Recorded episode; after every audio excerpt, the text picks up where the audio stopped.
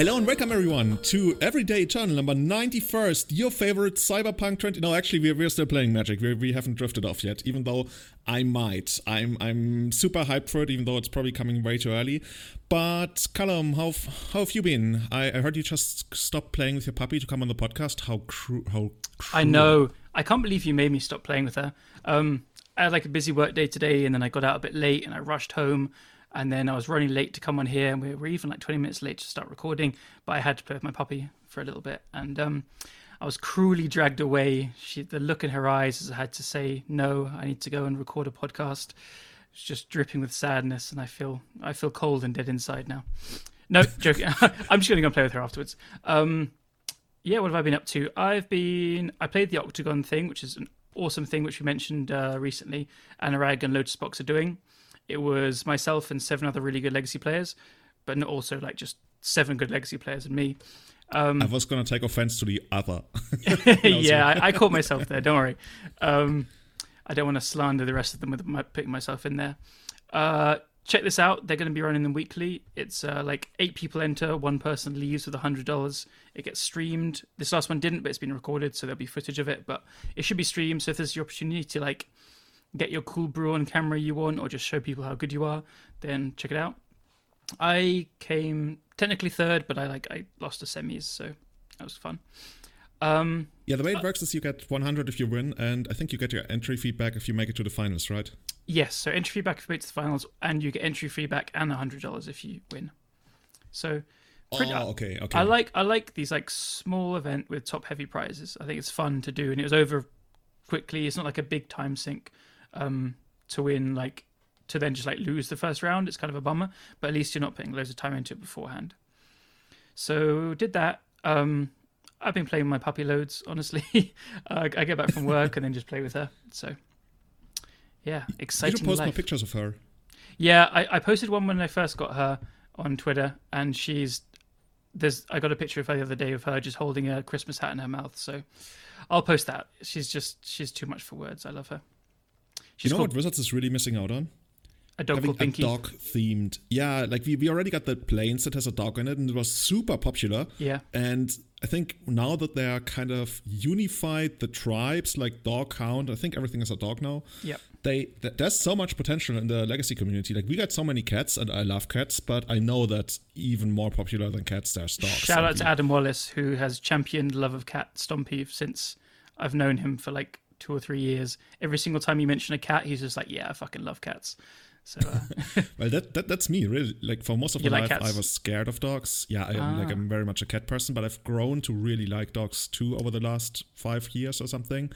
But when I when I was like a tiny boy growing up on on on the horse farm, we had somebody who lived like right next to us, and he had two dogs, and I was like riding around my bike to next to us. I don't even know place and one of his dogs came over and he was like hey julian what if you like put your hand into my mouth and then i, I close my mouth really hard? Like oh that doesn't sound great. Ooh, ooh too late. Shit. Yeah. now i'm scared of dogs. That that'll do it. Like any bad experience when you're a kid it'll be bad. I got charged by a bull when i was really really young so i was scared of cows and bulls for a very long time. okay, so, Dude, that's, that's like a next.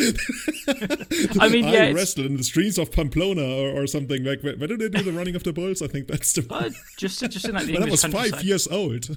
Yeah, I was more like probably ten, but I, I, went close to a calf to try and pet it because it was cute, and uh, that was a bad idea, and I got charged by a bull. So yeah. Did you know, at least in Germany, which animal kills the most humans per year? Mm, Rats? I mean, it's pretty obvious now. cows.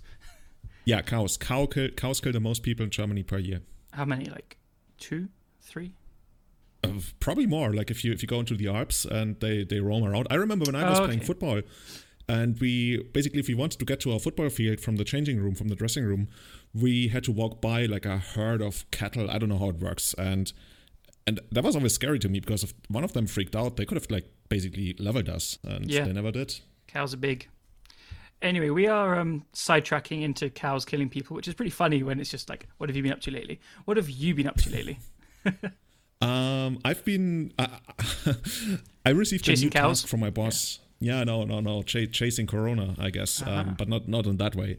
Uh, my boss developed a Corona filtration system, which is like it has nothing to do with our hotel business, but that's just like what he does. He he develops stuff on the side, and now part of my work is that I need to find people who are gonna be into that to like use a very broad term. And I, I i don't know like there's so much work going on for the hotel because like i said we're gonna reopen on december 20th but we're also gonna have the first guests a couple days earlier.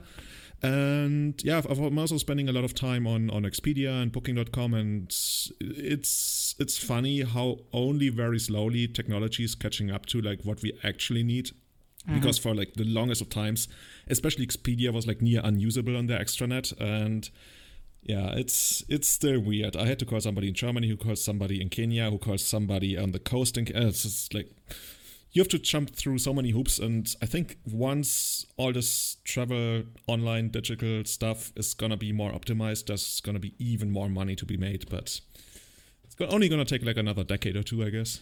Yeah seems reasonable. No no problem so, how do we segue this into the person who's? Well, I, I was gonna call him a special guest, but you asked me to strike out the special, so we only got a guest. I'm sorry for everyone on the Patreon. Um, we promised you special guests. I wanted to add the most specialist guest, but uh, you cut me off before I could say that. So we have good save. Yeah, thank you. um, I'll introduce him. We have, in my opinion, one of the best legacy players there is. Honestly, uh, he's an absolute crusher online, especially all around just nicest guy as well. He likes dogs, so we can segue into it just like that. I want to welcome Tom Hepp, who is also known as Negator77 to the podcast. How's it going, Tom? That's going great. Thanks for having me. I'm excited. Good, good. So uh, we were talking about dogs then. I was like, I know Tom Hepp wants to like jump in and say, I love dogs too. But uh, yeah, my border collies are currently staring at me in a way that your dog oh, was to you as well. And I want to say hello to them. Yeah, anyway. we'll we'll be going outside and running as soon as this is over. Yeah, cool. So, um, what have you been up to recently? Anything exciting in the last few weeks?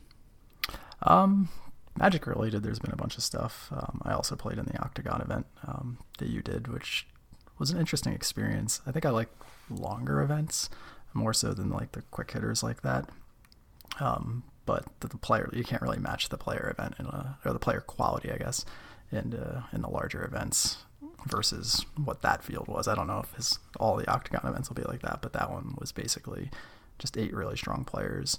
Um, played in the showcase event over the weekend and some magic leagues here and there, but unfortunately in the states we're kind of uh, back on COVID lockdown, so other interesting outside life activities are kind of on hold. Yeah, I feel that we're in a position of the same thing here again. Just stay inside doing play Magic Online. There we go. Pretty much. cool. Yeah, it's the same here in Germany. We are about to probably like we should probably be on lockdown again, and it's a big discussion going on. But you know what Merkel should do? She had like a big appeal in Parliament today. She should have just told everyone to play Cyberpunk, which is coming out tomorrow, or I guess grind Dark Depth or the Octagon or something. Instead, she appealed to like other stuff. Um, well, we, we will see how that works out. But I, I think she missed a big marketing opportunity yeah. there. and speaking of marketing, there's probably like only there's nobody who's as associated with the dark depth archetype than you are, Tom. Um, is, is that the correct way to like? It's always awkward when people ask me, "Are you the elves master?" I'm like, "Well, I'm a guy who plays elves and who's known for that. I, I don't know whether I'm the elves master, you know." But your your name is very much associated with any form of dark depth, whether it's like slow depth, turbo depth, rainbow depth, and there's probably like five other variants of it that I missed. But before we go like directly into that, maybe, maybe tell us a little bit about yourself. Um, how did you get into Magic? Where where in the world are you actually? And then how did you actually get into dark depth? Uh, I'm just outside of Philadelphia, um, in Pennsylvania, so my magic story for Legacy is only about five years old. I think I got into Legacy in 2015. Um, uh, since we've already, this has already come up twice, it's kind of funny. Um, the way I got into Legacy was Star City Games were, were having these, I don't even think they were called opens at the time. Um, they were just like 5, 10, and 20Ks they were having. Um, and they were having one at what was called the Philly Convention Center at the time, but it was really like out in the suburbs and it was just kind of a warehouse that was attached to another warehouse and it had an event there. and the classic was, magic experience. Yeah. yeah, I was about to say. yeah, and it was and it was a legacy event. I was like, oh well, I don't really play legacy. I don't know much about legacy. Um, But you know, I've been playing Magic for a long time of various formats. Was really into draft for a long time. Uh, we have a local casual group. Um, I've just been playing Magic here and there for a very long time. I was like, well, that's interesting. And then I saw that attached to the the Magic event within the same warehouse section was a dog show. Here we go.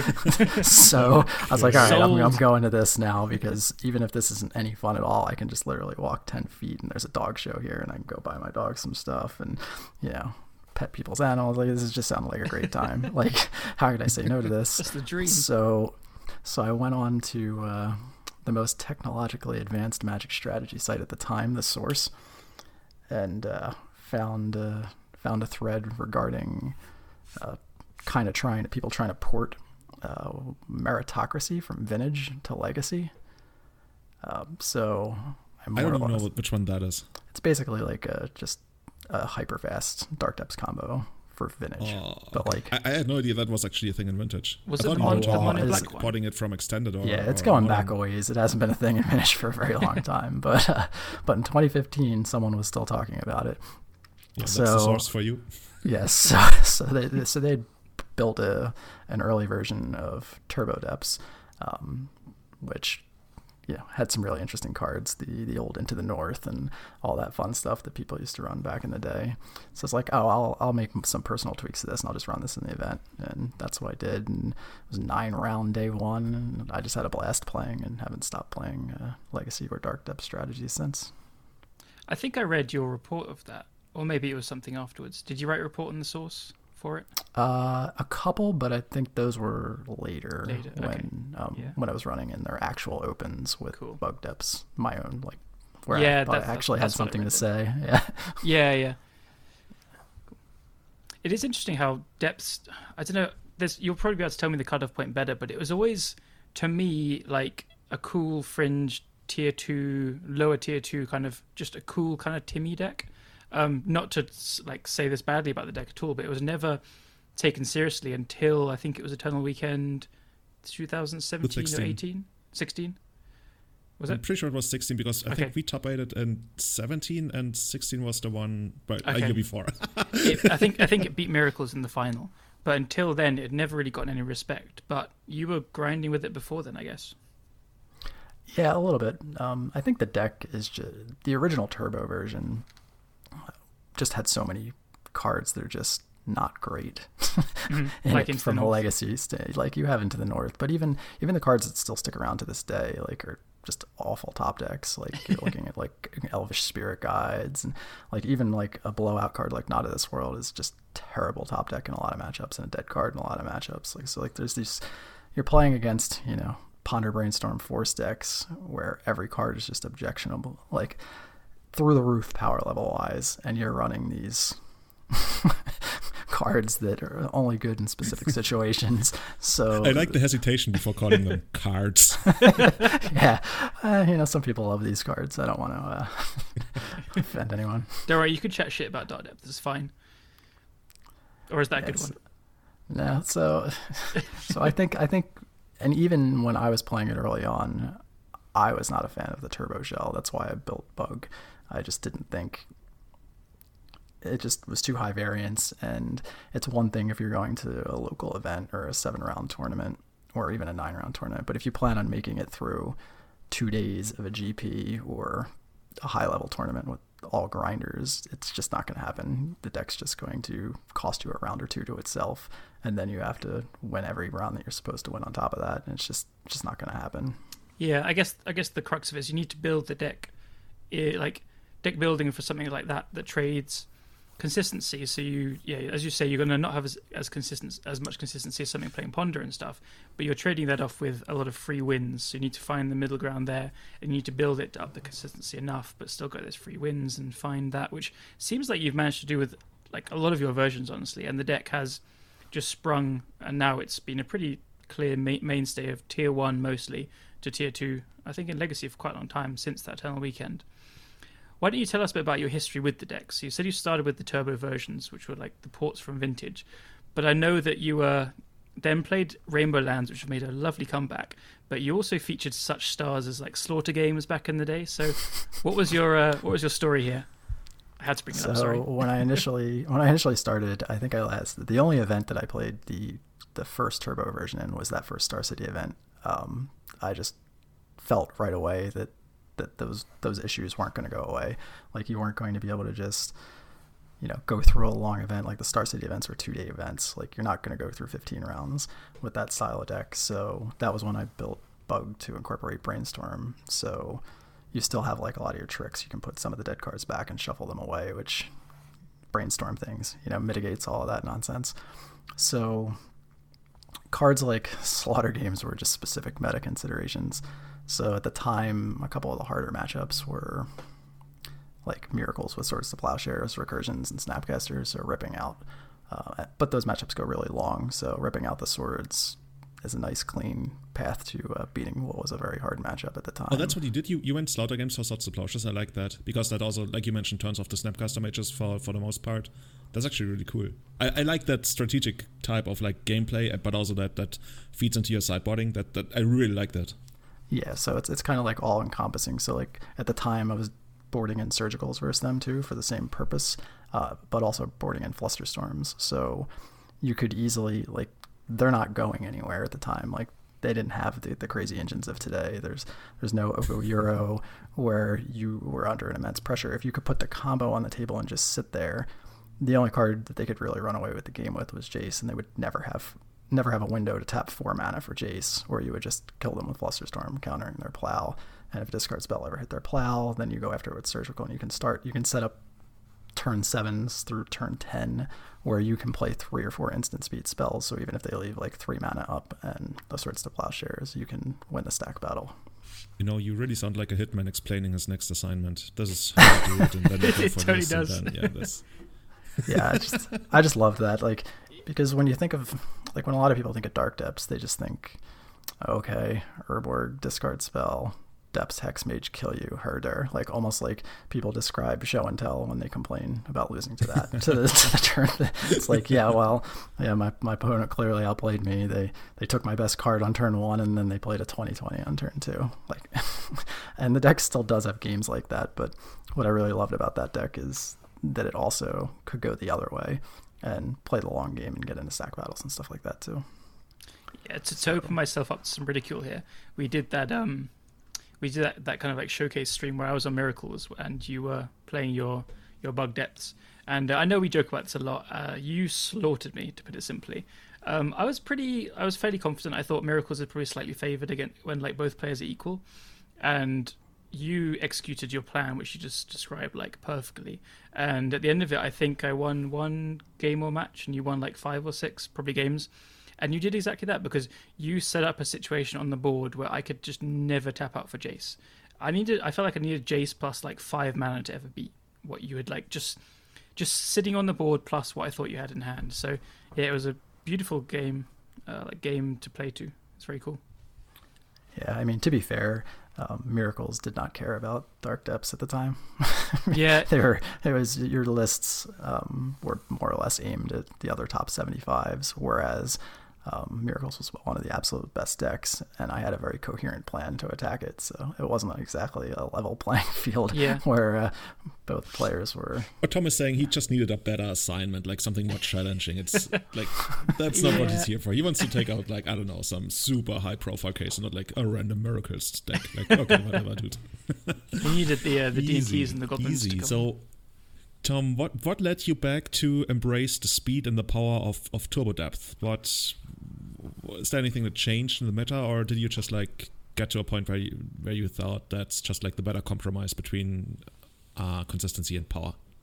Uh, I think the short answer is the Wizards of the Coast fire philosophy.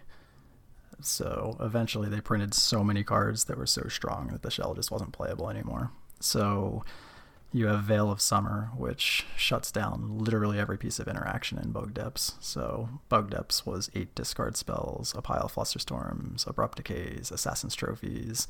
Like it literally hits every single disruption piece in the deck. um, and obviously, you know, it's basically cryptic command against all of those. So and it stops Hex Mage on your Jace. God. Yes. Oh. Yes. yeah. Oh, and God. and decay on back to basics and yeah. decay on counterbalance and yeah, it was just a mess at the beginning. So uh, that was a big card. Another issue was to make the mana work with the brainstorm fetch land uh, setup. You really needed Mox diamonds uh, because the deck consistently wanted blue on turn one, um, but it also wanted double black for Hexmage on two and early turn one discard, but you also want your crop rotations up immediately against the wasteland deck. So you need all three colors on one. So you, you kind of needed Mox Diamond to make it all work.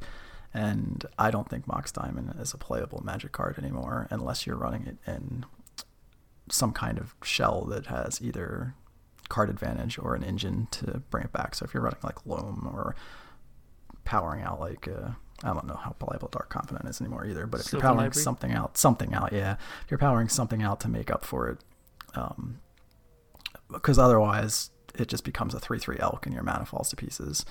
so Oko did a number on the mana base. Um, yeah, just things here and there. Teferi was also kind of a, a nightmare for that shell because, you know, the previous matches we described against uh, miracles, like even if it's not necessarily miracles, being the most heavily played shell like that, even if it's just like a standard sh- snow shell, if you see Teferi, all of those lines are just immediately off the table. And yeah, you resisted the temptation of splashing your own versions of Oko and just like you know elking up your elvish spirit guides and vampire hex mages.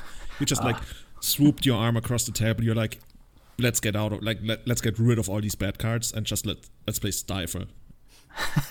well, it is it, it is interesting looking at this deck where it's like it's a it's mostly a two color deck. It's it's a three color deck really, but like you have access to all five colors with the rainbow lands, but it's still arguably got some of the worst mana of any deck in the format, and it like, I mean, it, it does and it doesn't because you're still crop rotating for a, a, rainbow land sometimes, but it is a it is a very very true three color deck where you need this like option to have all different colors on turn one and turn two and turn three, and it has to be the right ones, otherwise it can lose you the game, right? Yeah, exactly. So without access to Mox Diamond, this was the it's really the only way to do it that I can come up with anyway. Yeah, because some, cause some people have asked me, who I just then said, well, we're getting Tom on the cast so he can explain it better. But they, they asked, like, why the rainbow mana base. So I'll let you explain why, because it, it really is that color thing. Like, you just need so much colors, right? That's the biggest issue. And one of the big problems with Turbo, besides the the power level of the cards and how bad top decks can be. I mean, the deck also runs eight discard spells, which, depending on how the games are playing out, are also terrible top decks. So besides one of the ways it loses to itself the most is is for black green turbo is mulligans and one of the primary reasons you mulligan is because your mana is just not functional like the deck has low teens in black and green mana sources low to mid teens and you just see these hands that you have crop rotation with no green. Um, you have you know stage depths no black with two discard spells. Like you just get in all these spots where you end up having to pretty consistently mull to like five, say, and it's just not a good spot. So, kind of one of the big things with the rainbow setup is it just has two additional mana sources of every color because you're not running a basic swamp, you're not running a basic forest. Instead, you get tricolor lands in those slots, and then I move the Karakas to the board to get another five color land into the board or into the main deck. So you're looking at plus two black sources, plus two green sources, even though it's a three plus color deck. Yeah, it, it is a really big deal, isn't it? Because again, I've seen some people kind of mention, oh, you know, why don't you, you could still run like a couple of duals and some fetch lands and stuff. But the fetch lands are kind of three color, but that land needs to produce like different colors of mana on multiple turns. It needs access to all three. So you do need access to either crop rotation or a discard spell turn one, or leave up stifle or fluster in the right matchups into the double black for hex mage, as you say. Like it's just like sometimes you have to fetch a trop turn one if you had a fetch that mana base, and then turn two you you can't cast hex mage off unless you have the Urborg and stuff. It's just they have to be available to cast everything at every stage of the game essentially. Yeah, exactly. And the downsides aren't what people think they are either. Like legacy is even though the cards are so much stronger now, it's there's no real like deck that pressures your life total that doesn't kill you. Like the combo decks are just yeah. killing you. There's no there's no real aggro deck in the format. Um, you know, I guess you're saying Delver is like a mid range deck here then. Yeah, I mean they're gonna they're gonna have to swing five or six times generally. Yeah. Um, to kill you, so you have very few situations where the, the lands damaging you actually matter. Um, and then the Urborg basically takes away the mana confluence disability anyway because it turns yeah, how, it into a swamp. How busted is so, Urborg? Urborg is really really good. It makes it makes Gemstone Mine a playable card. yeah. I guess you gotta be careful not to remove the last counter unless you really need that kind of different mana, right? Because it dies once it loses the last gemstone counter, I think it's called. Yeah, so that comes up occasionally, but not as much as you'd think because the first two uses is generally enough because there's less green cards and there's less blue cards in the shell. So if you look at Gemstone Mine like that, like you're getting a green shot out of it and a blue shot out of it, and then it's a permanent swamp. Yeah.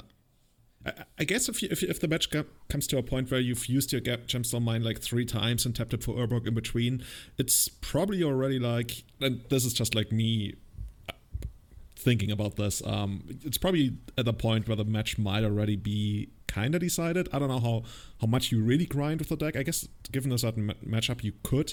But yeah, I I really like this deck. By the way, before we get deep into this, can we just like quickly mention how cheap the deck is actually? Because I looked it up on Goldfish right now, and it says for tabletop for your most recent list, $600 and something, like $640 for a tier 1 legacy deck and it's not like that the, the, the expensive cards are going to be like super weird. Like the most expensive cards are going to be what is it like Thoughtseize that can play, be played in a lot of decks. Okay i guess elvish spirit guide is going to be a little bit harder to find a fit for. But for all the rest like okay mana confluence $81 Urborg tomb of Yawgmoth okay. But it's that, all like lower high prices as well it's yeah, it's, it's, nothing crazy. Like surgical extraction, the side part, that's definitely gonna hold value no matter what. And I also don't see this kind of like deck type going anywhere. It's not like Wizards is gonna be like, oh, we need to ban out of this world or something. Like, I don't know. Like that's that's not happening. There, there's like probably like 200 cards lined up that would be banned before anything out of this deck. So like Sejiri Steppe. I, yeah, dude, I've lost so many fucking games to that card. That's probably the card that induces the most amount of hate and frustration because people sit there and have like, oh, heard there are Baleful Strix, oh, Ice-Fang Coatl, oh, I'm so, oh, it's gonna be fine. It's like, no, oh, uh, bam. Or even like with Maverick when you have Scryb Ranger and you're like, oh, this is gonna be fine. I have Scryb Ranger, I have Mother, what can you ever, do oh, never mind. but I think so, it, it induces more rage really from excited. the actual depths players themselves. They always draw it. It's it's amazing. It's like it's like the progenesis of depths, isn't it, Tom? Uh, yes, that's why I really, really miss having brainstorms to put that in Bojuka Bog back because you yeah. always draw the Bog versus the graveyard decks. and they're like, okay, I need to discard you to see if the coast is clear. Take your crop rotation. Oh, the Bog's in hand. Sweet. I'll uh, take your other relevant card. Yeah. Have you considered Vesuva before I start making other stupid assumptions uh, or like suggestions? Um, that's the first card that comes to mind to se- semi solve this.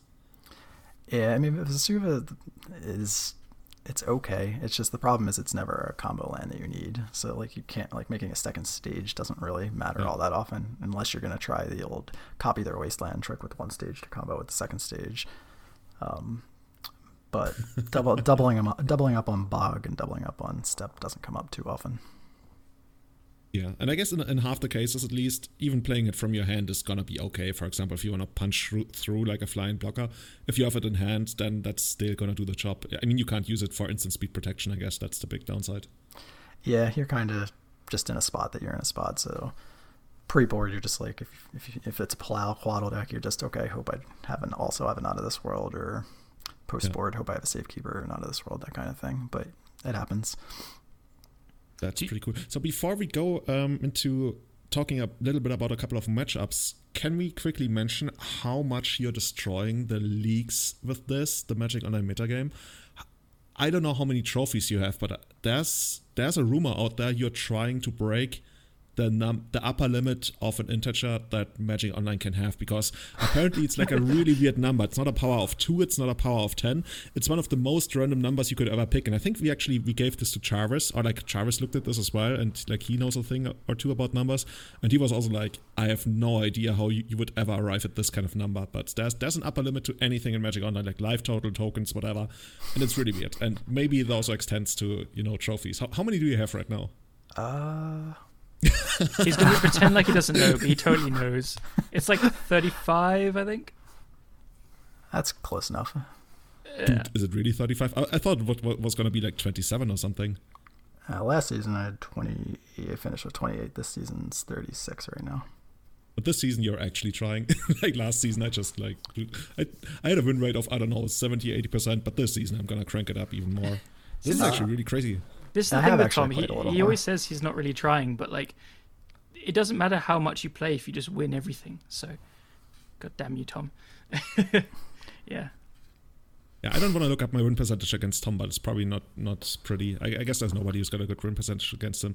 Oh, By the way, what I also want to mention, dude, um, I know, and I mean that's that's something you've put out there, uh, and people have put out there. You're using your winnings a lot to support legacy content, and I think that's so amazing. I think you sponsored Anurag's uh, Team Lotus Box Diversity game event with something like 500 tickets. You offer to to do stuff for the Legacy Premier League and stuff. Like you, you're supporting a lot of awesome legacy content out there, and I think I, I can't really speak for the community when I say thank you, but I can speak for myself and a couple of people I know who who think this is really really amazing that you're doing this. So thank you, Tom. Oh, it's uh, it's my pleasure. I view I view magic kind of like as a hobby, more or less, and I'm fortunate enough to not be in a position where um, my job basically takes care of my um, living needs. So I'm not in a position where I have to make money off of it, and I can just enjoy it for what it is as a hobby, at least what it is to me. So the fact that I get to do something that I enjoy whenever I want for free, essentially, um, is incredible. So anything that shows up on my Magic Online account, I just I think it's just the only thing to do is to pump it right back into the community. You're the hero we need. Seriously. that that's just so amazing. I am not gonna, you're, like, you're, the hero we need, but also like the, the guy that like turn one stifles you.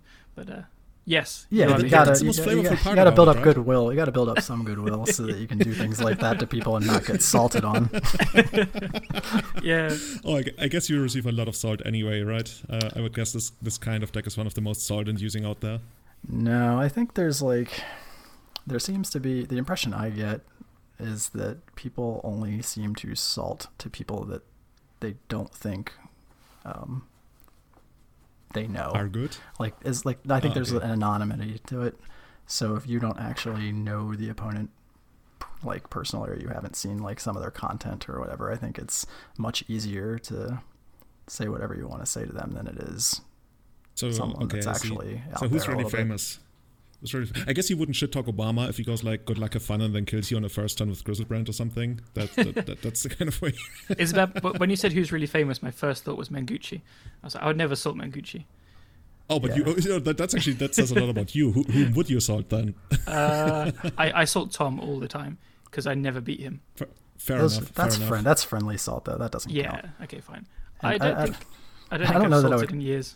I don't know that I would classify anyone in the legacy community as famous either. It's just a name someone may recognize in passing. Yeah. They're less likely to salt on. But what you're saying makes sense to me. Like, um, not not to say like I'm super famous or whatever, but I I get people messaging me less these days than I did a couple of years ago. Just just like random messages in the in the MTGO chat as you're playing. But I used to get a lot of people complaining about stuff and just I've just noticed less now. I've never that's not clicked until you've just said that now, but it could be a possibility. Yeah. You know what I get a lot? I actually get a lot of people telling me that they love the podcast, and that's really cool. Like yeah. they love the podcast, the stream, anything related to that, and that's ninety percent, ninety five percent of interactions, and then five percent is like them mistaking me for somebody else and trash talking me actually in Japanese the other day. That was the most amazing thing. I think I talked about that. Somebody was actually like taking that time out to trash talk me in Japanese, and I, I put it into Google Translate, and of course Google Translate translated translates in a very friendly way, so it was like the hmm. most innocent but you could tell that was yeah. actually like not that. it was yeah. amazing. but my, my interactions so, are hugely positive actually i chat with people about if someone's playing a brew or if i'm playing a brew we chat about it like people talk about the sultan and magic online all the time and i find it really funny as much as the next person but actually it doesn't happen that much as people make out you see the bad sides on twitter and stuff but there's a lot of cool banter going on and stuff and um, yeah it's pretty good the only sort i'll give out is when i'm crushing Jax or some people recognize me as the person that beats Jax or loses to tom that's it oh man, we, we actually got to get Jax on the podcast in a future episode. That was yes. so much fun. I actually only got to really know him at GP Bologna last year. Guy. Was it last year? Yeah, the yeah, guy. yeah. He was like staying up until four in the morning and crushing everybody with oops. That's so degenerate. He, dude, uh, talking of degeneracy, I think I've talked about that. Like Anurag brought his entire computer from the US to yeah. Bologna and then he played League of Legends until like I don't know three in the morning with his computer, uh, like the day before the GP. Like what the fuck? you brought your I don't know. I can't get over the fact that he brought his computer from the US to Bologna for the next. GP. So you're there resting for the GP and getting ready. Jax is just like jamming Oops leagues till he passes out, like injecting into his veins. Anurag is there playing League of Legends until three or four. What? What? Weird people. it was my favorite part. Like when, on the way to the tournament, I've, I've, actually never posted the video. Maybe I should. It's it's Anurag um, po- uh, submitting his deck list on his phone on the way to the GP. That was amazing. I, mm. I, I, mm. don't know, man. That, that that thing a year ago, that was one of the best experiences ever. We had so much fun. Definitely. Hope it's gonna be coming back. Definitely. Um, I'm planning to go over to America for the 100k. I'm gonna meet Tom there. It's gonna be fucking great. So are you going to come oh, to that? Dude, I, I want to go too. Yeah. So yeah, when, I'm when signed up back. for one of those. I don't know which one I'm signed up for. There's a, there was a 40k and a 100k, and I signed up for the one that was $200 to play that got postponed. That's the 100k, I think. Yeah. 100k, dude. Cool. Jeremy's amazing. By the way, did you see Jeremy's actually sending out um, uh, basically gifts to everyone who signed up for this? And I guess it's going to still take a while for, for it to arrive everywhere, but I already started seeing it on Twitter where people are posting basically these gifts that they received because he had to postpone, which is like the most natural thing in the world that he would need to postpone. So like nobody would yeah. expect a gift or anything. So it wasn't like his fault or like if anything, it's it's good that he did that, and he's actually still sending out gifts to everyone. That's that's so cool of him. It's crazy. He seems awesome. great. Yeah. Should we uh, jump back on greatness, depth? Yeah. yeah, I, I, wanted to ask Tom, um, which decks, like without going too deep into each matchup, but which of the common decks do you like facing? And is there anything that's that's the where you say this is my nemesis? Uh, this is the deck I don't want to face, and no matter what I do, I'm always going to be behind. Um, I think any of the deck, the toughest decks are always the decks that have um, sets of wastelands and sets of swords to plowshares. So whenever you get into the D&Ts of the world that have both of those and Karakas, or you get into the Esper Vials of the world that have both of those and then also have you know peacekeepers and uh, they both both of those decks have recruiters and things like that. Those are the hardest matchups. Um, it's not that they're unwinnable. Um, it's far from it, but they're just if you're going against uh, like relative ex- relative similar experience level as your opponent, it, it's gonna be it's gonna be hard. So those are the but the good the good part about it is those matchups are always interesting.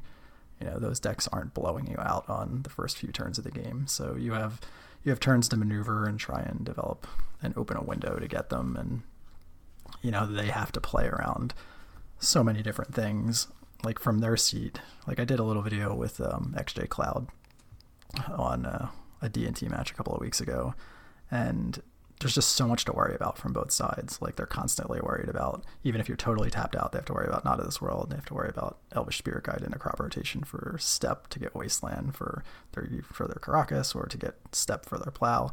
Like they kind of want like two levels of interaction at every point, and it's kind of similar for Esper Vial. And so those are really, really, even though they're hard, they're really interesting. So it's not like one of those misery filled lopsided matchups where you don't feel like you can ever do anything. Like there's a lot of decisions going on and you can kind of try and like get into your opponent's head a little bit and see if you can get them to play around something that's not there, that kind of stuff. So they're fun even though they're hard, um, and that sounds a lot like chess in a way, where people have to like respect a lot of stuff and juggle a lot of stuff, and and you you're basically waiting for your opponent to like make a mistake, and, and then you can can capture or something. Like people told me that the D and T mirrors a lot like chess, but this also feels a little bit like it. Um, when you, I've played this deck a little bit every now and then, and always felt like I imagine the levels of interaction that you mentioned, right? That they could have, and then I'm I'm considering how many can I beat, and how likely is it gonna be for me to maybe beat another one if I wait a little bit, and how likely are they gonna be to draw another level of interaction? Like this whole game without a game that's going on, even though like somebody watching would be like, oh, there's nothing happening in this game, where actually between those two players, every turn, every land you tap for anything is, is going to send a message, and you have to read that and understand that. And that's, I guess, what people talk about when they call it stuff, my, ha- my most hated word in, in Magic, quote unquote, skill intensive. And that, that's really cool. Yeah, I think think that video ended up being like a half an hour, and the first five minutes was uh, the first five minutes of the game was literally us discussing whether or not it was correct for the D and T player to play Vial on one or play Wasteland Go, based on all of the bad things that could happen on turn two and things they had to play around. And yeah, I think it ended up being like a six or seven turn game, and we we talked for half an hour about it because there was that many things to consider. We should have like proper names for all of those kind of openings. We should we should have the XJ Gambit or, or something like that. the Tom variant, when, the when Philadelphia have, defense. When you have the Urborg Thoughtseize, you know it's it's the Hepp attack. Yeah. Oh yeah, yeah. So, are there any matchups out there where you feel like, okay, this is probably gonna be a bit more of a cakewalk? Is any of the more played uh, matchups where you feel like they're gonna struggle a lot against me? Yeah, I think it's basic. It, I know people like throw around the term like bye or things like that unnecessarily or way too much um, in the community, but don't say um, my name. It's it's really really hard for Hogaak to ever beat Depths. Um, you're it's a graveyard centric deck with a with a graveyard based combo against a Bojuka Bog deck with nine tutors that boards in ley lines surgicals and has eight discard spells and a quick combo that they have no way to answer and no flying blockers. So that anytime I get paired against Hogaak, it's basically yeah, you know? I can see that. Especially the lack of flying blockers, right? Sometimes it's all it takes is for them to survive one more turn, but I think the deck doesn't have anything that can really block here. No, I mean, some every once in a blue moon you'll see the uh, the one casting cost black creature that has the dredge discard outlet that I'm blanking oh, on the name of. Yeah, Putrid Imp. Every once in a while you'll see that, but that's that's kind of the exception, not the rule. Yeah, and I think it can't even block once they have threshold or something, right?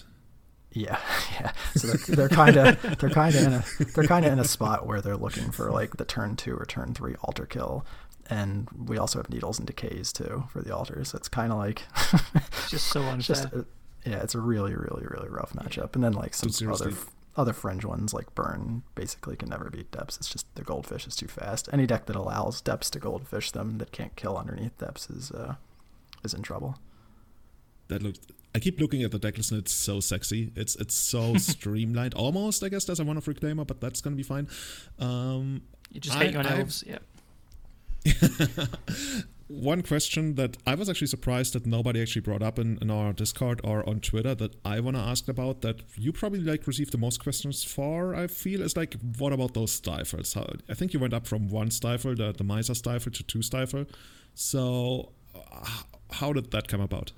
So the theory was always um, one of the primary benefits to running bug um, back in the day, even when slow black green was really good. Like I think slow black green took a beating in with recent printings too. But back when those were kind of like comparable, and I think slow black green was a lot better in very fair metas because they could kind of like grind with those slower decks that we talked about, like D and and things like that.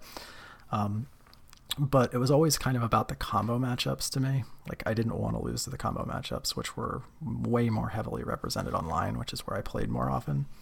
So basically, Stifle occupies the same space as, as Pithing Needle, but Pithing Needle is often just terrible against certain uh, combo shells. Like back in the day, it was just it was like Ant that was like the primary one where you just really never wanted a needle. You were almost naming their fetch lands and then playing Urborg so their fetch lands were swamps anyway. So it was just it was a miserable card. So there's just matchups where I didn't want needle, where the stifle had text, where I could stifle a fetch land versus Ant, or if they get sloppy, stifle the storm trigger. So it had text in the combo matchups, but also did a lot of the same things Needle did. So you can still stifle the Wasteland, which is what you're often needling. You can still stifle Karakas, um, that sort of thing.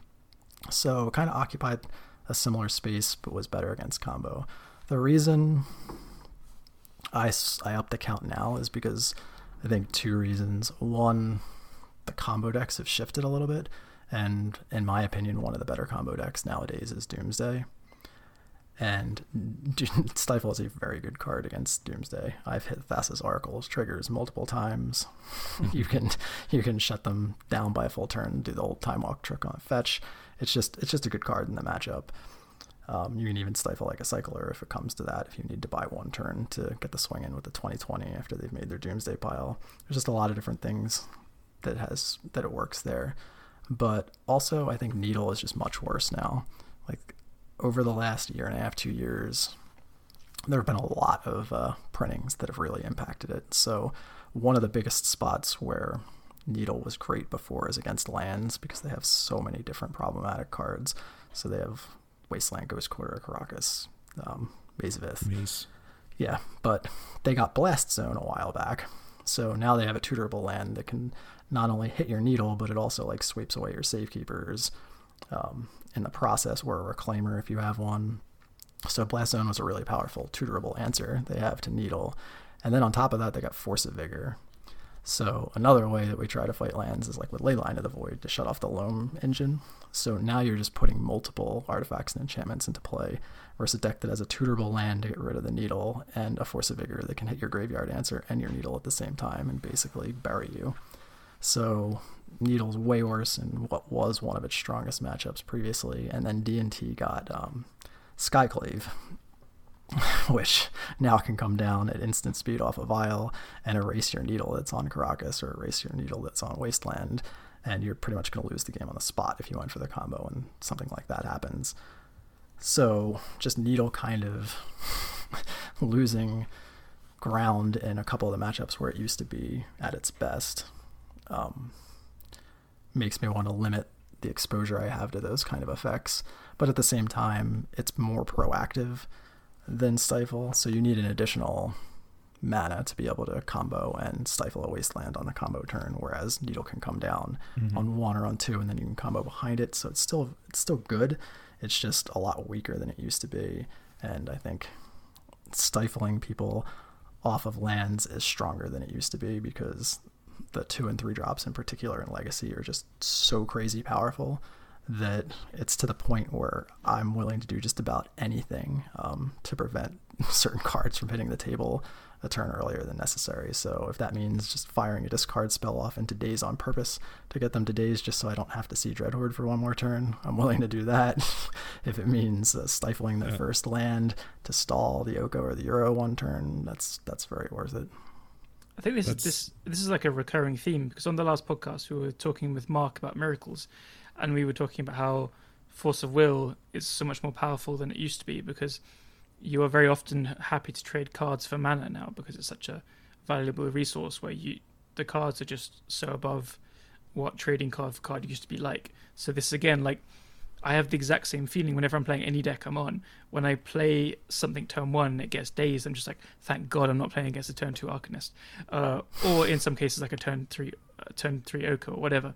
Like you're kind of happy to get dazed unless it's against the really problematic cards. So that makes perfect sense to me. Where you like stifle is just good to get ahead on mana. Uh, it's it's almost at the point where mana is more important than card advantage. It's it's maybe we're probably still in the middle where you need to have a mix of both. But yeah, your argument completely checks out. I think you're going to find this with many decks currently, where you want to have ways to either get to the board quickly or take advantage of mana somehow. It's interesting. It's interesting. I think um, that's something I've tried to talk about or try to explain in the last podcast.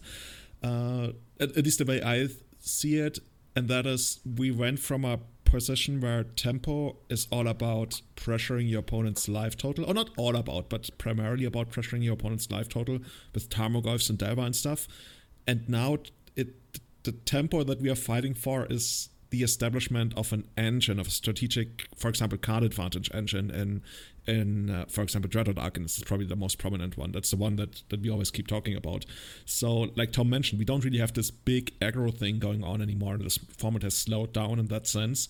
But still, on the second and sometimes the third turn as well, but even just like as soon as the second turn, huge bombs are going to happen and we have to fight over them and that's that's why we're in this interesting position that i think legacy has never really been in where we we still have like tempo decks but they don't they're not looking to pressure your life total they're looking to get an engine into play and abuse that engine as quickly as they can and i'm I wonder if anybody in the comments on, on Reddit, Twitter, uh, on Discord can help us out. But I'm wondering whether Legacy has been in a position like that before, because the last time it's been this low was around the Mental Misstep area, area era.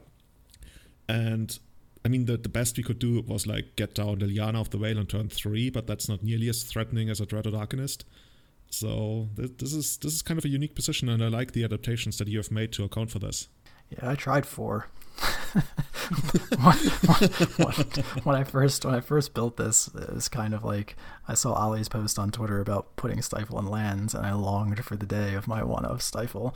So that was kind of like the uh, the push to kind of mess around with this. And uh, yeah, the, the original list had four stifles because I just wanted to stifle people. And at first I was surprised at how good it was, but you know, you can't, you do need the, the proactive aspect in this particular shell. So eventually I ended up tweaking it to where it is now. But yeah, I was I was going four off, four of stifle and uh, punishing people left and right with it for a little while. Dude, be, before we move on to listener questions, uh, I I've got two more questions for you. The first one is. Are there any very common mistakes that you see people make against your deck? And the second one is is not exactly similar, but if you're looking to target this deck, what sideboard cards or even like main deck cards that you could play are giving you the biggest headaches. So, what are common mistakes, and what do I do if this deck is the one I really want to target? Okay, a common mistake um, by far is probably the way people use Wastelands against the deck. Um, they're just way too aggressive. So I, I, lose track of the amount of times I play like Urborg and say discard spell and pass, and then I get my Urborg Wastelanded. Like it just it's like a mental pump of the fist nine times out of ten. There are 32 lands and mana sources in the turbo or the bug rainbow shell, and you're just it's very unlikely you're going to be able to prevent that deck from playing the game. And any wasteland that's not being pointed at a Thespian stage or a Dark Depths is a win. so just firing them off, or like people will go after colored sources too. Like they'll go after the confluences um, or the City of Brass, and it just so rarely works out. This isn't like the Delver Mirror where there's going to be 19 or 20 lands and they may not be able to play the game. Like this is 24 lands plus eight one-shot accelerants on top of that. And you're also just asking to get like spirit guide crop rotation even if they're tapped out. And a lot of times people will just fire it off right into an open tri land too, which yeah.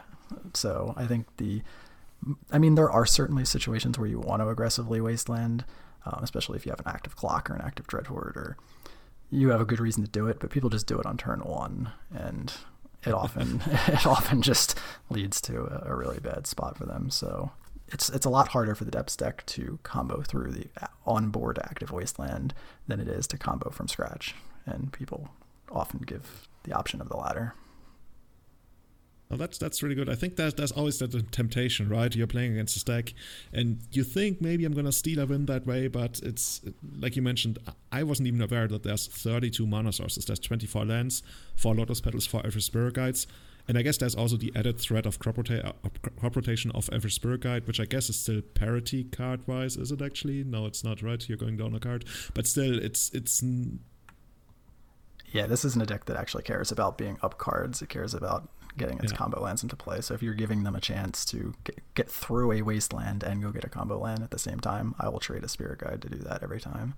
So you, you know what would be the cool answer? You say this card, this deck doesn't care about being up cards. This deck cares about being up games. That's there you go. that, that is uh, that is extremely accurate. Um, That's the Hitman motto. Yeah. As far as uh, as cards that people could run against this, like pick a color and I could probably name you two or three cards. Like I guess the one the most common one that people play these days is green and blue. So in green and blue, blue has all sorts of bounce. Um, right now, Depths is kind of preying on the fact that most of these blue players are aimed at each other. So the Delver players are running submerges in high numbers, and this deck just blank submerge entirely. Um, but if they're really concerned about depths, they could easily swap those into Brazen Borrowers or Chain of Vapors or Echoing Truths or whatever they feel like it. All blue bounce is relevant. Um, when it comes to green, the card that um, I don't think is good enough to see widespread play because it doesn't it's not versatile enough. Um, but I have seen JPA run it as a one of, and some other Delver players run it as one ofs. Um, is run afoul is really hard for most depth shells to. This is the moment where I typed this into because I don't remember what it was. Run afoul. God, and you call yourself a legacy podcast There's a host. chance. Yeah, very bad legacy podcast. Well, it has a dinosaur on it. Okay, yeah. I, I, should know about this. I, so I've played uh, this in Hogaak actually to try and beat depths. It still didn't work. They just discarded it and killed me. But dude, it, this is the, the most French card I've ever seen, by the way. yeah, so it's an instant for one green. Target opponent sacrifices a creature with flying. Okay, I guess that's a way to. That, that's like a, a, a verdict effect, an edict effect that gets around your well protection, like not of the smart and that kind of stuff. Yeah, so it works through all of the protection except Flusterstorm and if you just get hit with discard, obviously. But there's very few things that are going to work if if they resolve a discard spell against. um, so, but Run Afoul uh, doesn't fall into the same trap that some of the other edicts are have. Like we just play out a Reclaimer, play out a Safekeeper, play out an Elvish Spirit Guide, play out a second Hex Mage, uh, or play out a Hex Mage in combo with the stage. Like there's ways to beat edicts, um, but this one's a flyer, so it's it's basically discard fluster or bust to beat that particular card. So if it was ever like some 10 plus percent meta share and you had to beat this in your next tournament or you're playing in some hyper exclusive four man, you know, two depths players are going to be in, you could run a, a pile of run afouls and, and uh, punish the deck there's still going to be somebody who's going to lose despite having the card because they look at Elvish Spirit Guide, they see the wings, and they think, oh, it's flying. My Run Afoul is not going to do anything. Seriously, how's Eversberg not flying? A card that I've used, like actually in tournaments every now and then recently, is Moment's Peace, uh, particularly for elves and for this matchup. Have, have you encountered the card? I just I, I like it so much because even if it gets discarded, you can still flash it back, and otherwise it's going to be a, a two time time walk. So. I don't believe I've ever had that card played against me, but yes, getting double fogged would probably be annoying. I mean, I mean, it's probably only good like in the exact scenario you're talking about. Like you have to like in a deck like elves where you can kill them over those two turns. Then yeah, that works. Otherwise, what are you stalling towards? Um, but yeah, it makes a lot of sense in a deck that can probably uh, put together its kill in that window. Yeah, that's. I think we need like one more deck that's weak to that card. Maybe Hogaak is kind of weak, but then they can still kill you with the combo. So that's why I'm, I'm not too thrilled about Moment's Peace. But yeah, that's that's a card I see going in and out of AFs, at least my deck every now and then right now. So what about the other colors? What, what is there like in red, black, or white? I guess. I guess white. You already mentioned Peacekeeper and also Plowshares, which are kind of annoying. Yeah, there's also Path to Exile, Celestial Purge. There's no shortage um, in white if you really want to um, pile up on answers. Um, as far as Red's probably the weakest. There's there's uh, Dead Gone. Red gets that a lot. Dead Gone, but that's like a three casting cost, and it's kind of easy to see from a mile away. Um, you ever been chaos warped? What's yeah? I have been chaos warped actually. Yes, nice.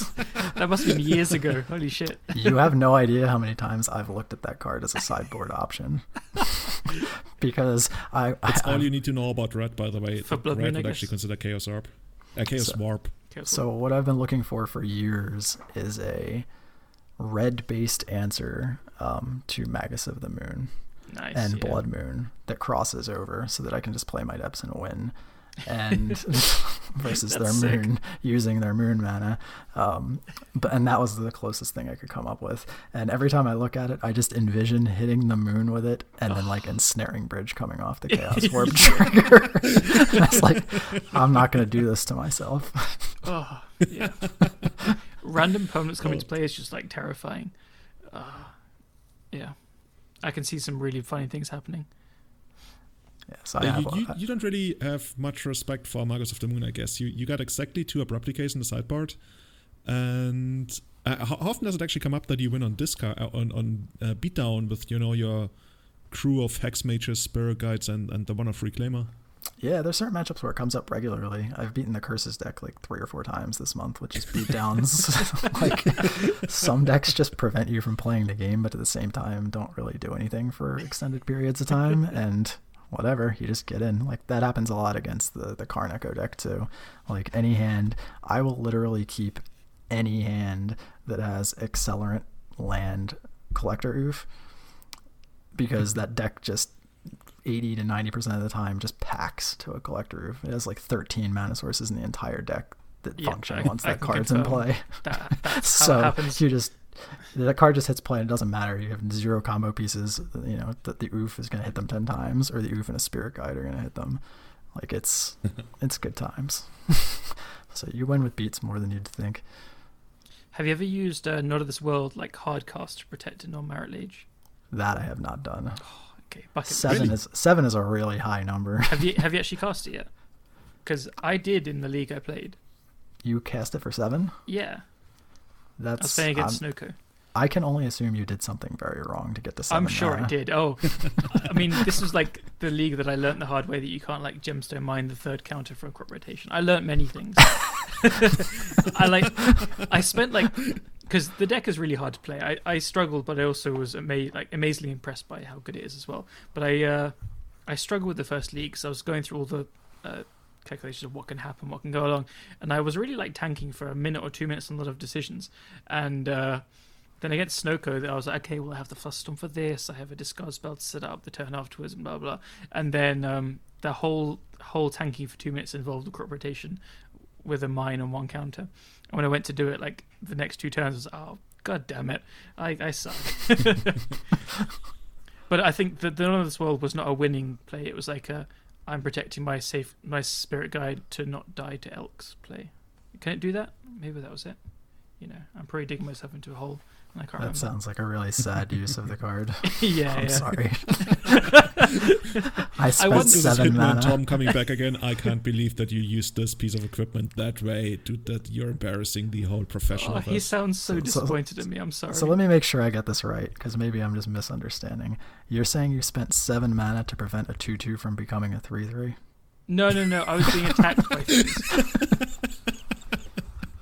no, no. I'm, I'm being made fun of here. Um, oh no, no way! It was like an Oko minus five on it to like. Oh, they were trying to take your two two. Okay, so you yeah, countered yeah, yeah. a control magic on your two two. Okay.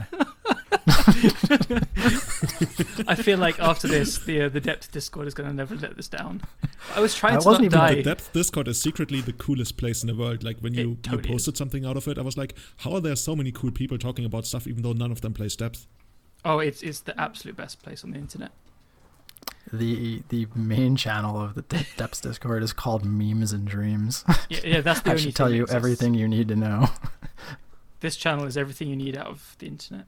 There's also a channel that's called Serious Discussion, just because people wanted to avoid the Memes and Dreams channel. I think I've been um, in there once but, or twice. But the Memes the and Dreams channel is where all of the high level discussion happens. like Not of This Worlding, a Elvish Spirit Guide on an Oko minus five. You well, what permanent were you going to get? Because this isn't even a true control magic. Because like you were going to get something. Yeah, okay, I was getting so... I was getting something out of the deal. You know, I've got, I've got no base to stand on here. I've let the depths team down with my terrible plays to try and protect an, a two-two. I think it's just hysterical.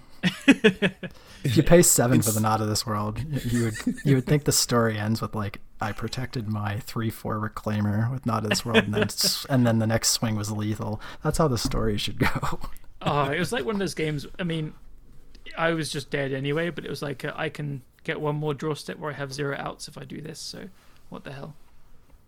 It's yeah. like where the business is going under, and they make the employee do something really embarrassing at the end. for no reason. like we've already lost this game. Why are you, why are you making Not of This World do this? Callum, go mop the floor. You, you spilt the drink over there. Oh god! But we are never gonna open up again. Yeah, dude, just do it, okay? So we, we can have the impression that still ah. something's going on here. Oh, god, why did I bring this up? This is awful. In speaking, in speaking of awesome discards, we received a lot of questions for you from our Discord, but also from our Twitter. So if you wanna hit up our Twitter, that's at EternalMTG, and if you wanna get into our Discord, that's part of the Patreon rewards. Just like actually this week, we got a new Patreon, Samuel C. Tilly and as well as our other patron Just Sunstrom. And I know Sam actually, re- yeah, he submitted he submitted a question. I spoke too early, by the way, when I said nobody was asking about the second depth because uh, Sam actually has a question for Tom here. How on earth did you come up with rainbow depth? Like, who looks at depth and thinks needs more stifle? Clearly, Tom. If Tom's not two's not even enough yeah, we, we we we got we hit the stifle mark. Um, but yeah, it was yeah. that was basically a happy accident. I had kind of given up on three plus color depths being viable because of the Mox Diamond issue, and when I saw the post about stifle and lands, I was like, I just really wanted, I just really want to run this, and just it was like, well, what's the only way to possibly make this work? And I was like, well, I guess I just jam every five color to land imaginable into these slots. And then I counted it out and it still wasn't enough. I was like, all right, I'll cut the Karakas and put another Karakas and put another one in and uh, see how this works. So it wasn't like I didn't go down to the lab and it's like, okay, how am I going to build a great deck? it was just I wanted to I wanted to do something and it ended up uh, being a lot stronger than I thought it would possibly be you think one day it's going to become more powerful than you are? Uh, it's the mean, stupidest question anyone could ever ask. I feel like one of those, you know, sports reporters after the match. So, what was the match like? Did you did you play hard? Yeah, we played hard. Okay, did the opponent play hard too? Yeah. What are you gonna look forward for the next game? Oh, we also want to play hard the next. Oh, you want to play hard the next? Yes, yes. Okay, okay. feel free to ignore that stupid question from, from my stupid question. I mean, not not Sam's. Um, yeah, uh, by the way, Sam has another question, and that's actually a really interesting one. I want to hear the truth and nothing but the truth. How many hours per week do you spend on Magic Online? Hashtag no judgment, hashtag safe space. Uh, per week? I think it ends up being. I actually looked at this, not like from a timing perspective, but from. I was curious, like how many matches I got in, like on average a day. So I think it's probably around three hours.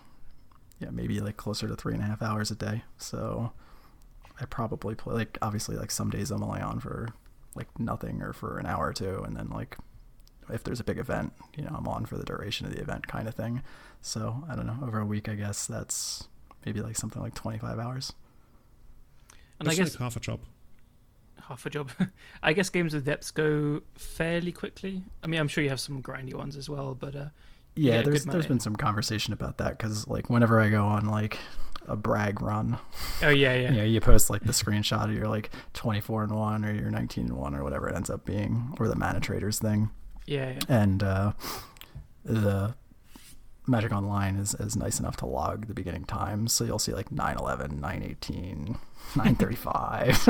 it's like so. Hey guys, when, when on this 25 is, one run in uh, on the last half an hour or so. Yeah. Yeah, so Deps can can Deps can carve through a league in like an hour and a half, two hours yeah. pretty easily if things are going well. Obviously, like you'll hit your like 45, 50 minute matches against DNT and Snoko, but you'll hit your 10 minute matches against Hogaak and things like that. Nice. Awesome. T- 10 minutes sounds so... generous. I mean, you do have to sideboard. True. Okay, fine.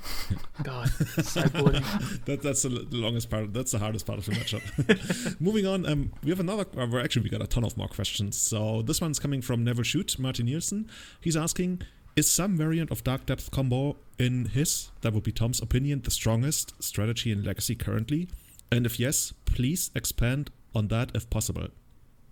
Uh, I think the current shell, the rainbow shell, is the best one currently. Um, just because I think it's more consistent. I think the mana is better than the black green turbo shell. Um, so it just loses to itself less and has much better combo matchups with the Flusterstorms and Stifles.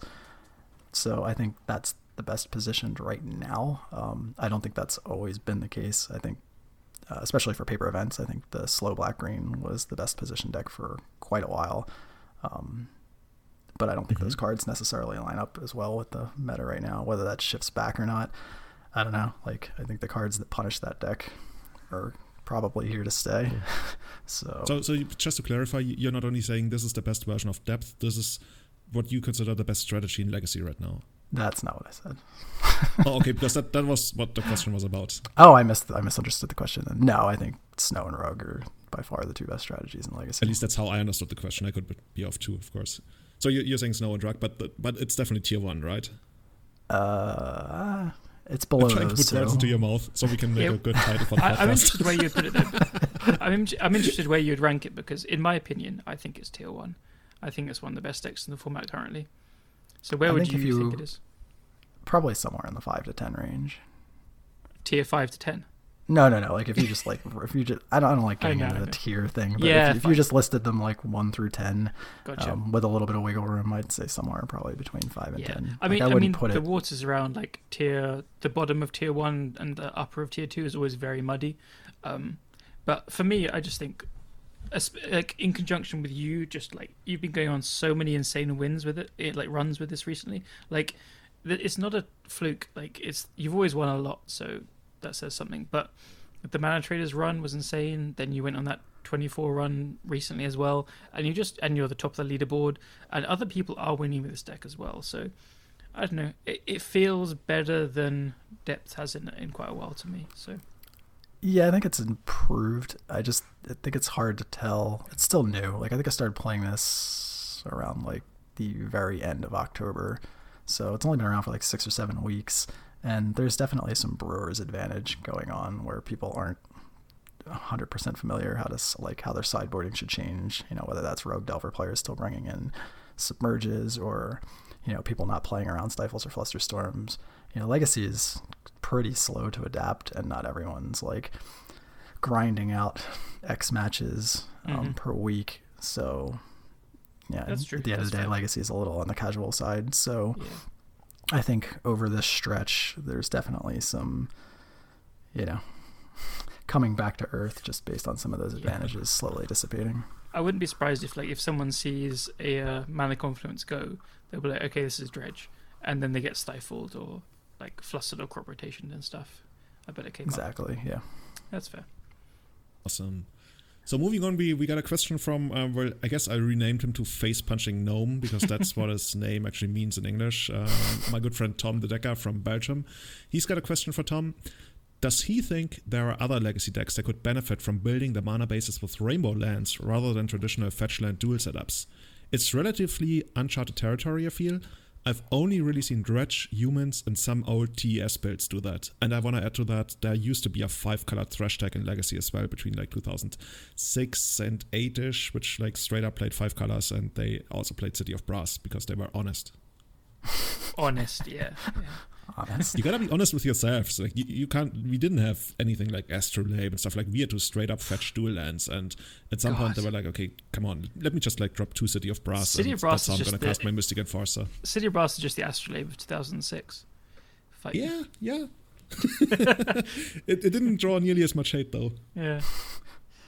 Hey, let's let Tom answer the question.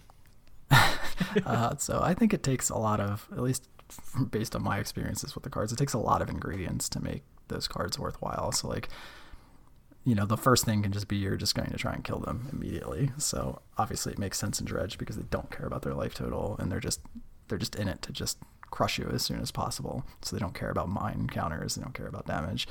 Um, the format is slow, so the damage isn't it's form it's slow damage wise anyway. Um, to the point where that doesn't necessarily matter as much. Um, but a lot of the decks that can kill you immediately are already in blue.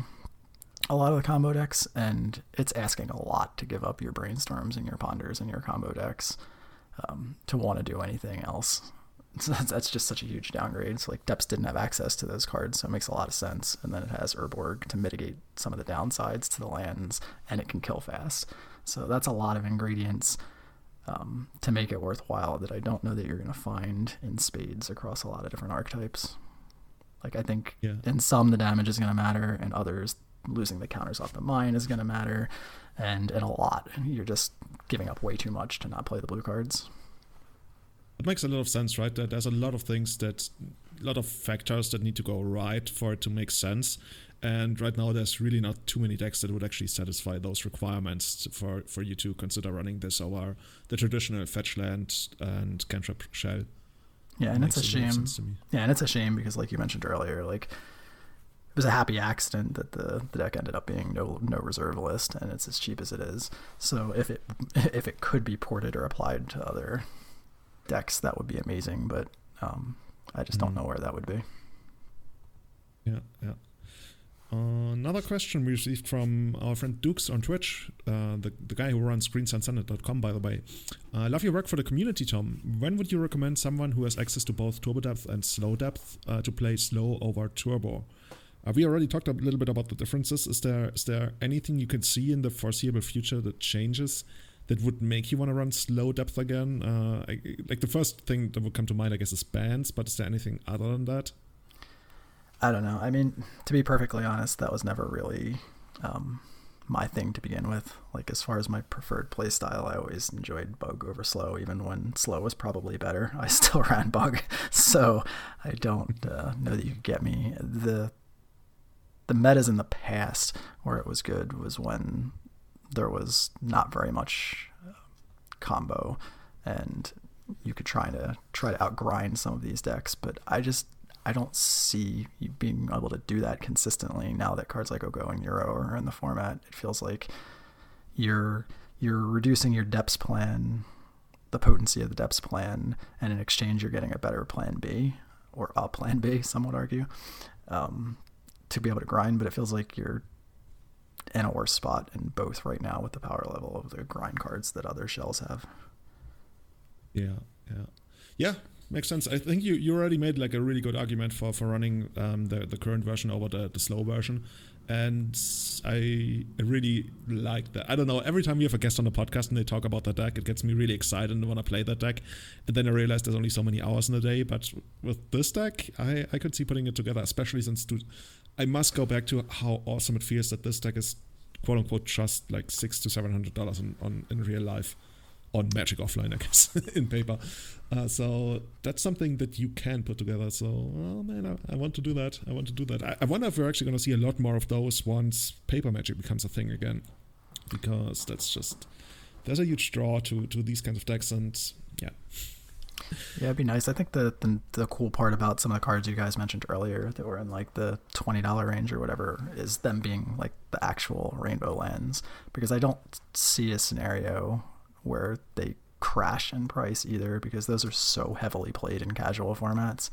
Like the mm. the commander slash EDH crowd like loves their three, four, and five color commander decks. So those are going to be like high demand cards regardless of whether it sees play in legacy. Yeah, totally. It is. It is just like the only like things that would cost money for the deck that aren't easy to sell on are like just the four depths and like then maybe three Urborgs, and the rest is just very easy to get moved. Isn't Urborg even like a like more of a staple in modern? I, I thought like a lot of people. I guess Urborg also is heavily played in, in, casual decks, right? Yeah, it's really yeah. popular, but like uh, I guess I guess actually is easy to move. I'm just thinking like one is easy to move, but actually you can find four people that want them, so never mind.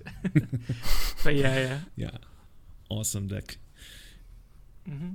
Phil is asking an interesting question. Given Rainbow Depth has access to all five colors, what are some red and white cards that you have tried out or have thought about using? I know you've discussed Thud, but with other uh, cards haven't quite made the cut yet. And for those who don't know what Thud is, which up until like an hour ago included me, it's a sorcery, one red mana. As an additional cost to cast a spell, sacrifice a creature, and then Thud deals damage equal to the sacrificed creature power to any target. So that's basically a way to get past something like a Peacekeeper, past a Ensnaring Bridge. But yeah, so I think people used to run, what's it called? Consuming vapors or something, consuming something. Rite of consumption. Rite of consumption. That's the one. Yeah, so that's always been a popular effect among a lot of people in the depths community. I've always hated those cards. So, like before, you had Fling and Rite of Consumption, but depths wasn't really in red, so you didn't run Fling. And Thud is just basically sorcery speed Fling, um, but for one less mana. So that's obviously a lot easier to do on a combo turn.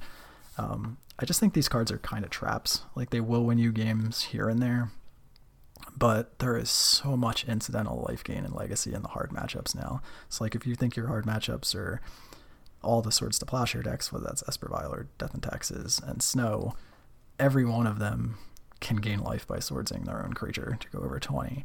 Um, mm-hmm. Most of them, Snow has Uro and Oko too to go over 20. D&T has Batterskull and uh, Jitte to go over 20. Like there's a lot of situations where you can't one shot them with one of these cards. And those are the matchups you really want the card for. So it just feels like one of those things where if that was just a protection card, you're probably going to be able to kill them anyway. And if they're able to go over 21, it's, it's just dead. Like it just doesn't do anything. So so is there anything other in, in those colors in red and white that you would consider? I think we already talked about Chaos Warp, even though that was basically just brought up as a, an answer to when you're actually forced to have red mana through Magus of the Moon. Yeah. Is there anything else? I will um, say, so Tom, I will say Tom has tried. He's been trying to find stuff. You asked me, is there any good red and white cards to play? I couldn't think of any. Like, um, so there's trying the, the problem is the, the existing cards are really good. So like the space is really tight in the sideboard. Oh, but there's definitely there's definitely like a short list of cards that are reasonable to consider. Like I've looked at Ancient Grudge, um, just to double up on artifact removal, and obviously that would be great versus like the Echo Karns and those kind of shells of the world. But you really need your removal to double up on artifacts and enchantments because of the natural weakness to Blood Moon. Not the Blood Moon's really present because I think those Snompy shells are really poor, poorly positioned, with Chalice being probably at its weakest point ever, and you know Moon being at one of its weakest points ever, with the insane number of basics and Astrolabe decks running around. Um, so you don't see too much of it, but you still need to respect it to a certain degree. So I don't think you can switch to Grudge and Artifact removal heavy like that. Um, you could always run Pyroblast and, and Boil's an option if you're really needing to hate on a specific Moving swiftly those... onwards, let's uh, stop this conversation right here. I don't think but we Boil, need boils in this format. But Boil is Boil's really hard anyway because most of those decks are on like three different colors worth of basics and Astrolabe. You know you're gonna try and like, so...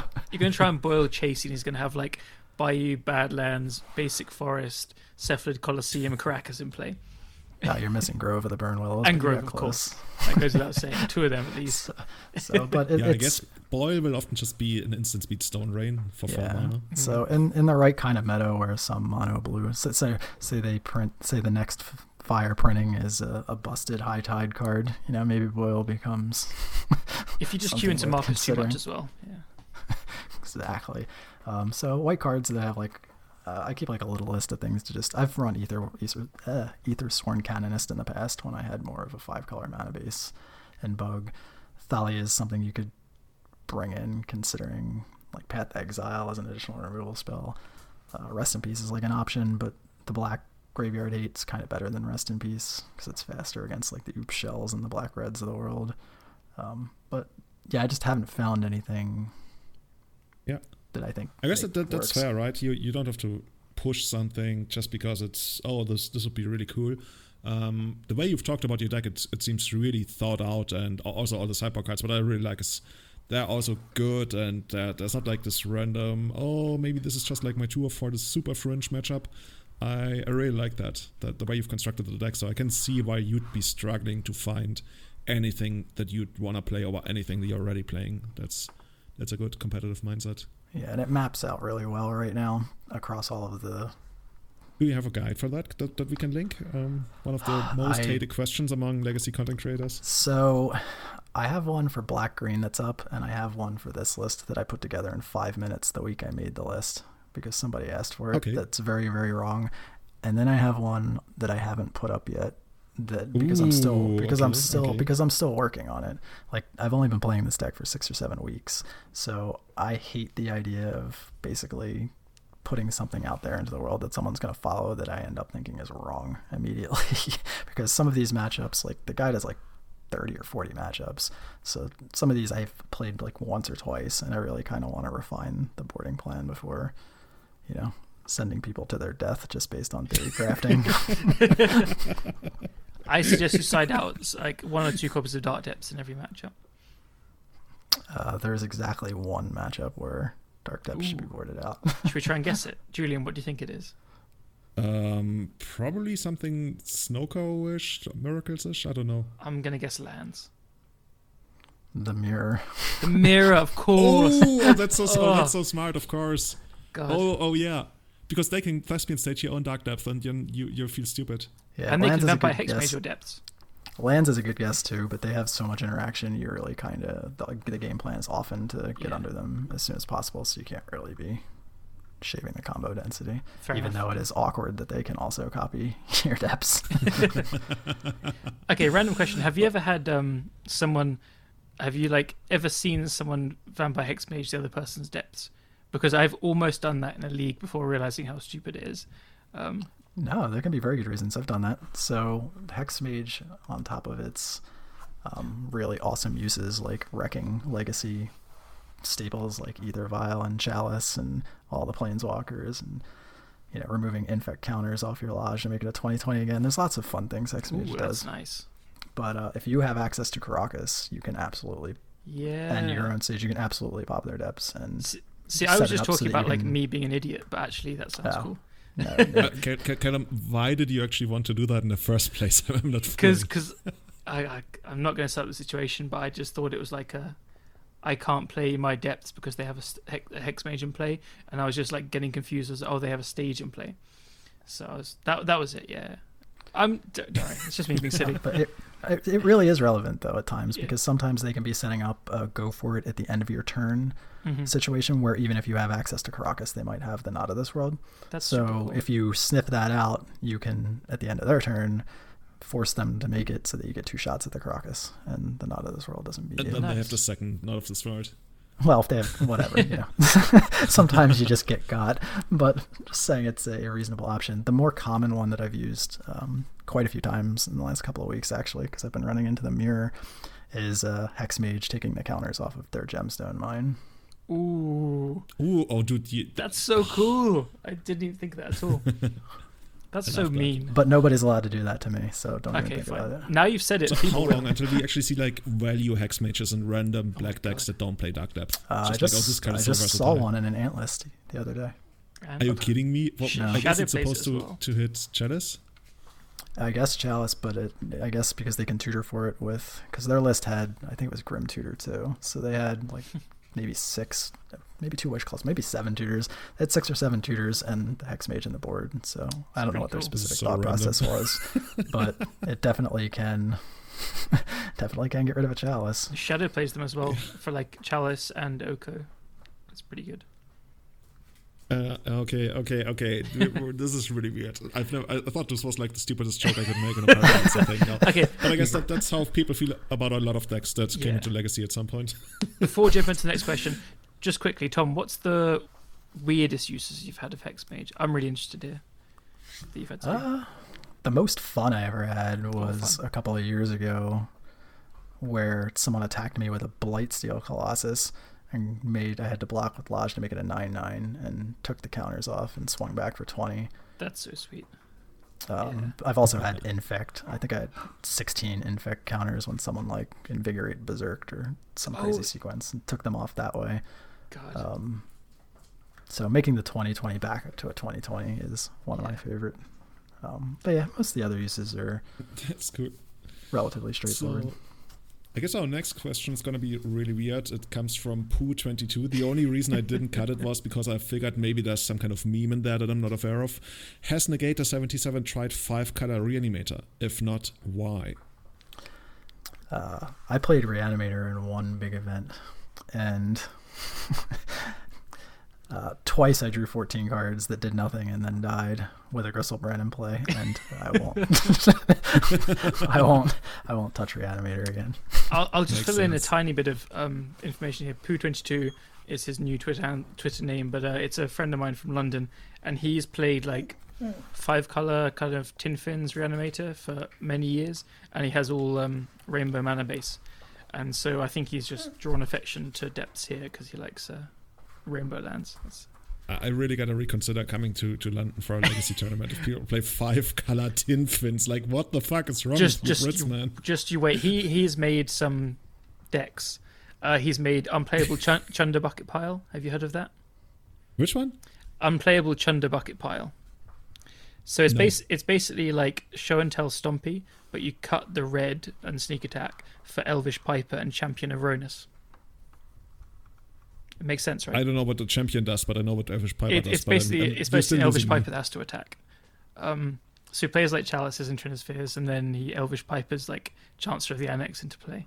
He, he should play that Priestress from the from the standard uh, from the starter set, which yeah. basically does Elvish Piper on, on, your first main phase. I played that in Commander. I don't remember I Priest of something. I, I, think the Commander players were gonna know. Yeah. Cool. Okay, that's you'll, really you'll enjoy him in London. Definitely. and speaking of really weird cards, uh, we got a question from uh, our friend Brian Cook. Why does Tom hate Birds of Paradise so much? It's evil. Would you consider the card? How like, do you hate Birds is there like any place for Birds of Paradise in this kind of deck, especially since like I guess it can block in the mirror, but yeah, he's he's yeah. he's making a joke because we've uh, we've been on like oh that was a joke question. Oh damn, I yeah, missed it. We've been on hangout calls before where I've actually like straight up tilted over Birds of Paradise.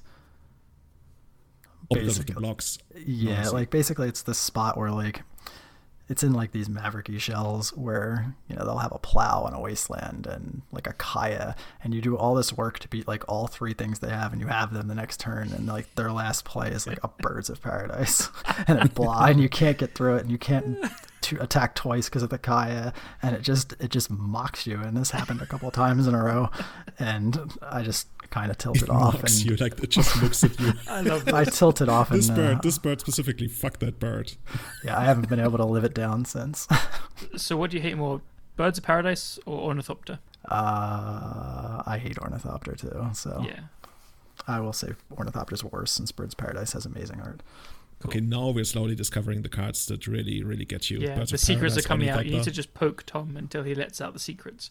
But if you want to beat Depths, Ornithopter, because it flies, you can't. It doesn't have counters, so you can't hex mage it, or you can, but it doesn't do anything, and you can't Sejiri Steppe through it. It's it's pretty busted, really. Yeah, there's there's a really funny part of the Channel Fireball video that I did with Anurag where we're boarding against ninjas, and he's like trying to guess what the boarding slots are, and it's like Force of Vigor, and he's like, "What?" I was like, "No, you, are bringing Force of Vigor in against ninjas. Yes, you are." they have, they have Ornithopter and That's Retrofitter so Foundry. it's coming in. uh. Okay, so for our last question here from the listeners, from Peter Blank from the In Response podcast. What is your key to success, Tom? Like, we couldn't find any more broad a question. uh, probably just, I've just been doing it for a long time. So I think I've been playing Legacy for quite a few years, almost all exclusively on the same strategy. So I think that's just, you know, paid some dividends over the time. I feel like this, you know, this meme where, where they're interviewing the dog and they say, So you've been playing Magic the Gathering for X years, you must be really good. And then the dog starts crying. That's how I just felt. When you, tell, when you tell me you've been playing it for a long time, you that, that's why you're pretty good, and you've been playing it for five years, and I'm like, damn, and I'm not even that good, and I've been playing it for 15 years. I feel like the dog right now. yeah, I don't, I don't know that I would say that you're not that good. I think you're outstanding. okay anyways i think that's that's pretty much what we wanted to get out of you with regards to to your latest creation rainbow depth. We actually received a couple of questions whether you intentionally made it non-reserved list and i was actually under the impression that you did but we already talked about that right? You it's just like a happy little accident that, that turned out that way. Yeah it was definitely a happy accident. I've owned the cards for depths for years. I wasn't i didn't have some like oh, I'm gonna make a budget entry deck yeah. for people. Like it just worked out that way, which was obviously That's really cool. awesome. But is there any timeline when your your I guess it's not necessarily a primer, but your sideboard guide might come out? I mean, it's basically done. I just want to get a comfort level with it, so I could put it up tonight if, or send it to somebody if they really wanted to see it. I just oh, dude, is there is actually a chance that we could release it with this podcast in like two days? Uh, sure, why not? Yeah, that would be great. Like no no no pressure, but if you if you have it, then we're definitely going to include it in the show notes on it's julian.com. Yeah, it's kind of like one of those things where like you're just going to keep putting it off until you have to do it anyway and these things are always like sideboard guides are always inexact sciences anyway. They're more like I like to look at them as like more suggestions and based on like what your opponent's doing in their list, you should be like deviating yeah. from it regularly anyway. So I think that, that that's a good way to put it because the the way sideboard guides are going to work is there if you're totally new they're going to give you a basic understanding what the cards are supposed to do and i think even more importantly which cards you might want to side out in certain matchups because it's rather easy-ish most of the time for most sideboard cards to see why you would might want them unless it's i guess force of Vigor against the Ornithopter deck but it's I think the hardest part of any sideboard guide is always which cards are you siding out, and that's the question I get the most for Elves, and I guess it would be similar for this deck because there's nothing that really sticks out as you like. I guess there's matchups where you don't want Wasteland. Uh, there might be matchups I guess where you don't want Needle, like, but but all the rest is like yeah, this is pretty good forward, straightforward legacy stuff. So would be really cool to see see that kind of stuff included with the podcast. So maybe we can do that. Yeah, we can try for it. Awesome.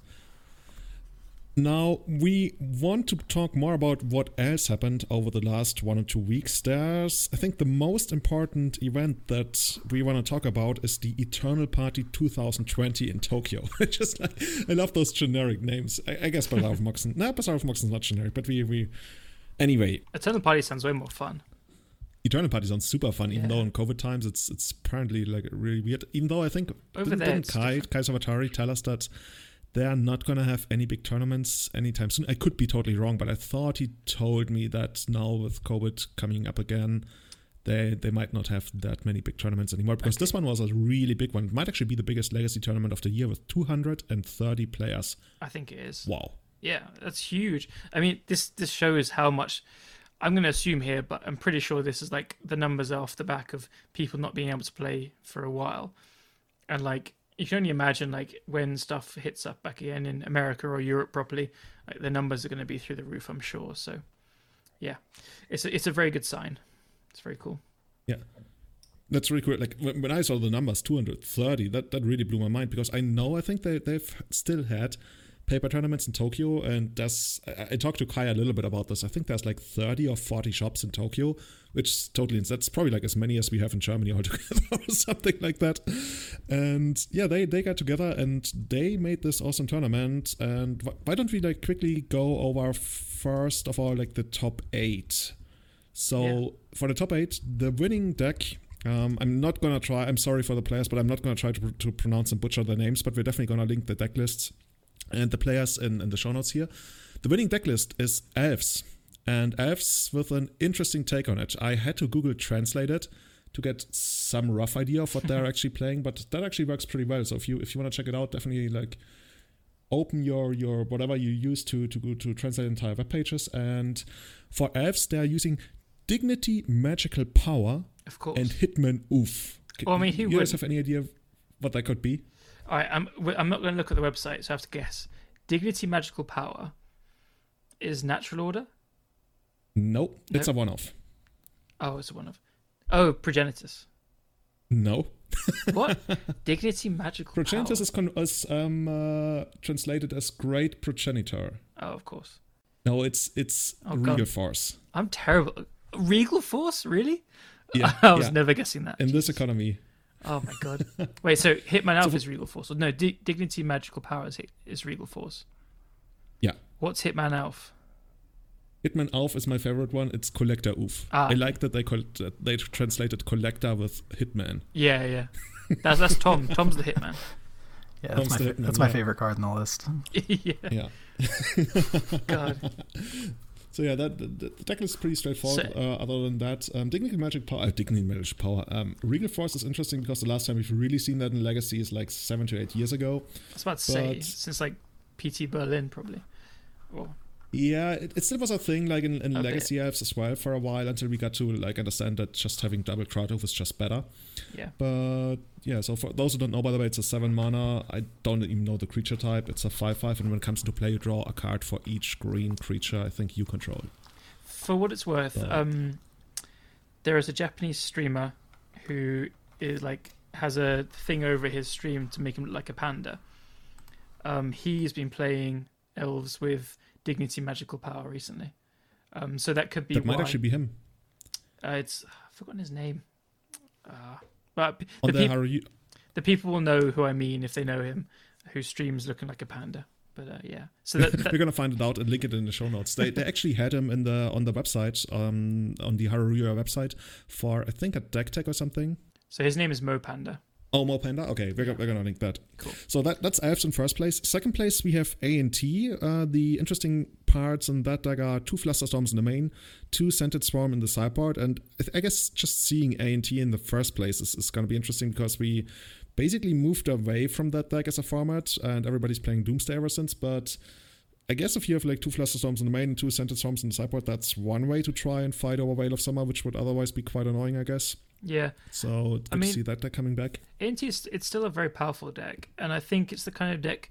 I mean, I don't I don't want to speak in absolutes here, but I think Doomsday is um, just slightly stronger of a kind of deck in such a similar style that the people that like playing these kind of decks online, especially, have just gravitated to Doomsday.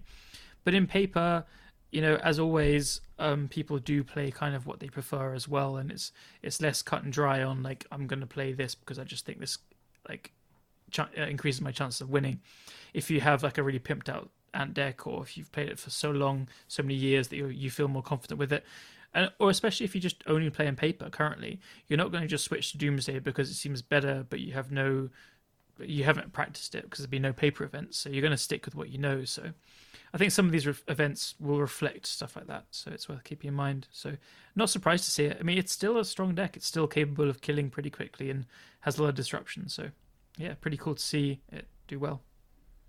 Yeah. Another interesting deck that did well in this tournament is Worldgorger Dragon combo, and like there's many ways to build that deck.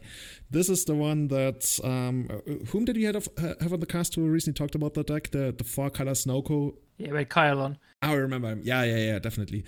So I think the most interesting thing about that one, other than it being a fucking four color Snowco Worldgorger Dragon combo, is the kill condition, and that's Ishkanah Grafwidow. Oh, yeah. Do you know what that does? Of course I do. I've played Nic Fit. It's a five mana, three five spider. Um, it has an activated ability for six and a black. Uh, your opponent loses one life for each spider you control. And when it ETBs, if you have Delirium, you get three one two spiders with reach. Come at me. I know That's these exactly Nic Fit staples. Yeah. Um, so is... well, it's staples are already reaching, I guess. It's a Nic Fit staple. I promise. I got it.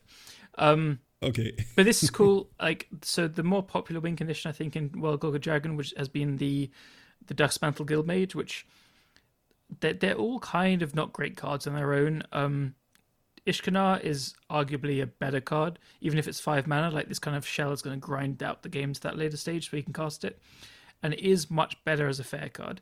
But um, Mental, like it does pitch to force in a pinch, which I know is like a kind of cop out excuse and people laugh at, but it is pretty legit. Like if you're winning on the Uro Oko side, then you're fine just pitching your win condition to it. Um, so I can see upsides and downsides to both. Um, in the end, spiders are pretty cool, so I like it. uh, something else that's pretty cool is Death and Taxes, and this one in fourth place, it actually splashes black for Orzhov Pontiff. So I, I've seen people talk about why would you want Orzhov Pontiff over Plague Engineer, and I guess the first thing that actually comes to mind is just flicker effects, effects with you know flicker wisp and stuff, so you can like use it even more times. That's I yeah. guess the most common one. Well, yeah. does this deck play Cavern of the Souls? Because this is another big reason. Um. Uh, well, let me actually look this up. Yeah. Gonna cut this out. Because the flicker, the flicker effect is good, but you can also flicker so a plague give me a second here. Give me a second here. This deck. Well, it doesn't play Cavern of Souls. It plays Cave of Souls, according to a translation here. So I'm, I'm, I'm gonna wager that's Cavern of Souls. Should we guess? Yeah. So so I think because um, Pontiff is a human, so it, it often names human.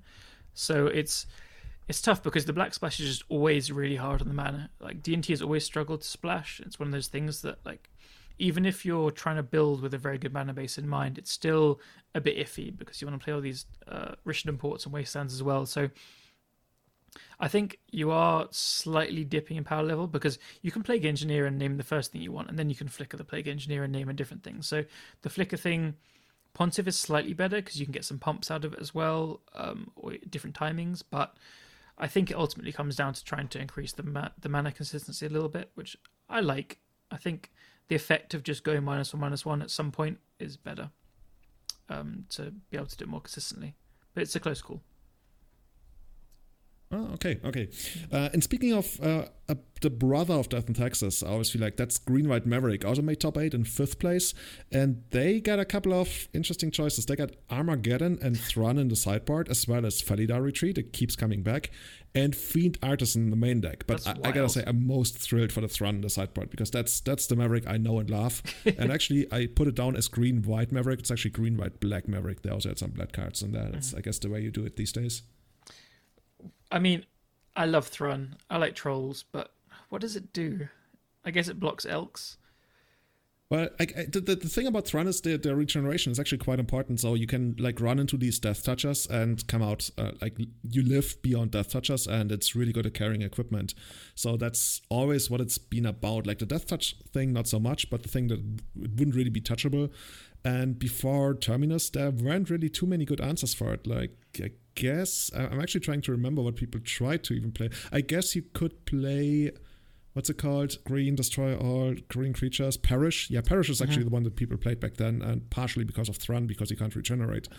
But other than that, there's not too much stuff that actually gets to really touch Thrun. I guess the, the problem with it is if your equipment gets elked, then you're not getting too much value out of your Thruns anyway. Like I guess you get to basically hit for four every turn and make them block or like it's actually kind of comical how hitting for four every yeah. turn still the other has thing, a hard time racing Oko. That's yeah. The other thing is like against an Uro, you can't attack because I know you can attack into it and regenerate, but then they just don't block and then they attack back and gain three and draw a card. it, it's really hard to race that Uro card. So they can have swords and Karakas. so they have game there, but it's um feels a bit outdated to me. Fiend Artisan I love though. Can I mention how much I hate this list? sure, go ahead. Show us all the hatred you got. Not only do they have two copies of Birds of Paradise in here, but sideboard Armageddon is crossing a line.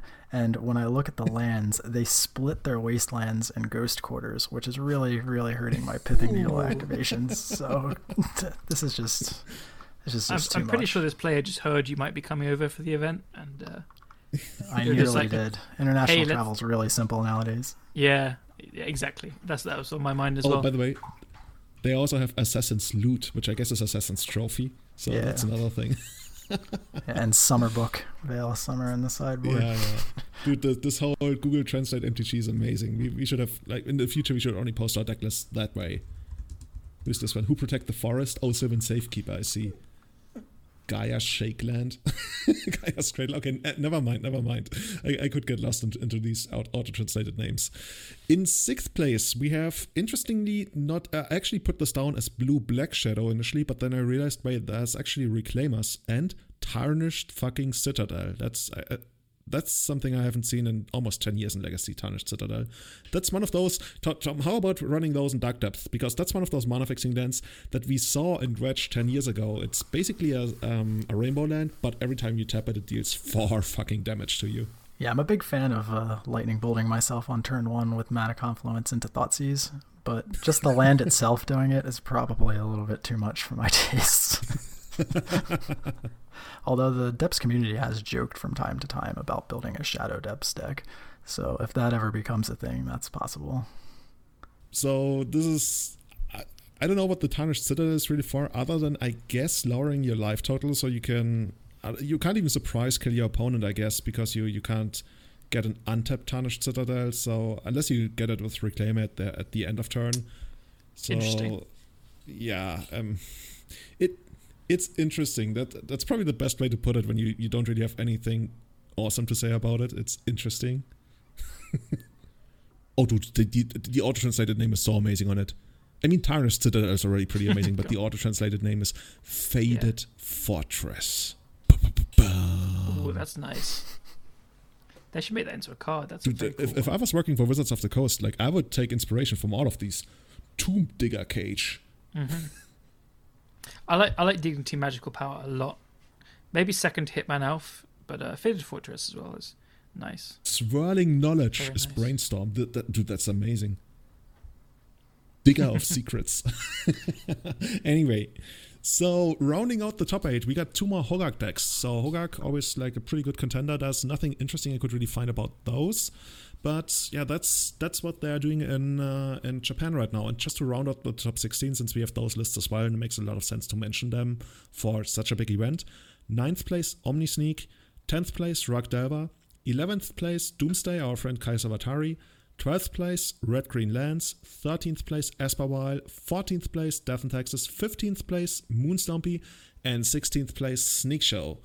So that's what's going on in uh, in Japan right now. And I'm, I'm, when I saw this, I was just like so amazed to see that that paper magic was still a thing because it's been such a yeah. long time since I've actually played it. This is like nothing like what we're seeing from the online results as well. It's I mean, there's one Rug Delver, and then there's the Worldgorger Dragon deck, deck, which you could call Snow. Um, they're the, they're the like the boogeymen. Everything else is not. It's. I mean, we've got Ant in second as well. It's, it's it's very very much a paper top sixteen, which is really really quite refreshing to see. I mean, like a, nice Japanese way. paper top sixteen, right? Japan yes. always has like weird decks. The Reclaimer, Tarnished Citadel, Armageddon Thrun, of Pontiff, yeah, yeah. It's Ishkanah. It's a very, very Japanese awesomeness top eight. Yeah, to me, always the, the, card that always gets me um, when I see Japanese lists is I remember Dead Drop, which is a sorcery for 10 mana. It has oh death, and target player sacrifices two creatures. That, I adore this card.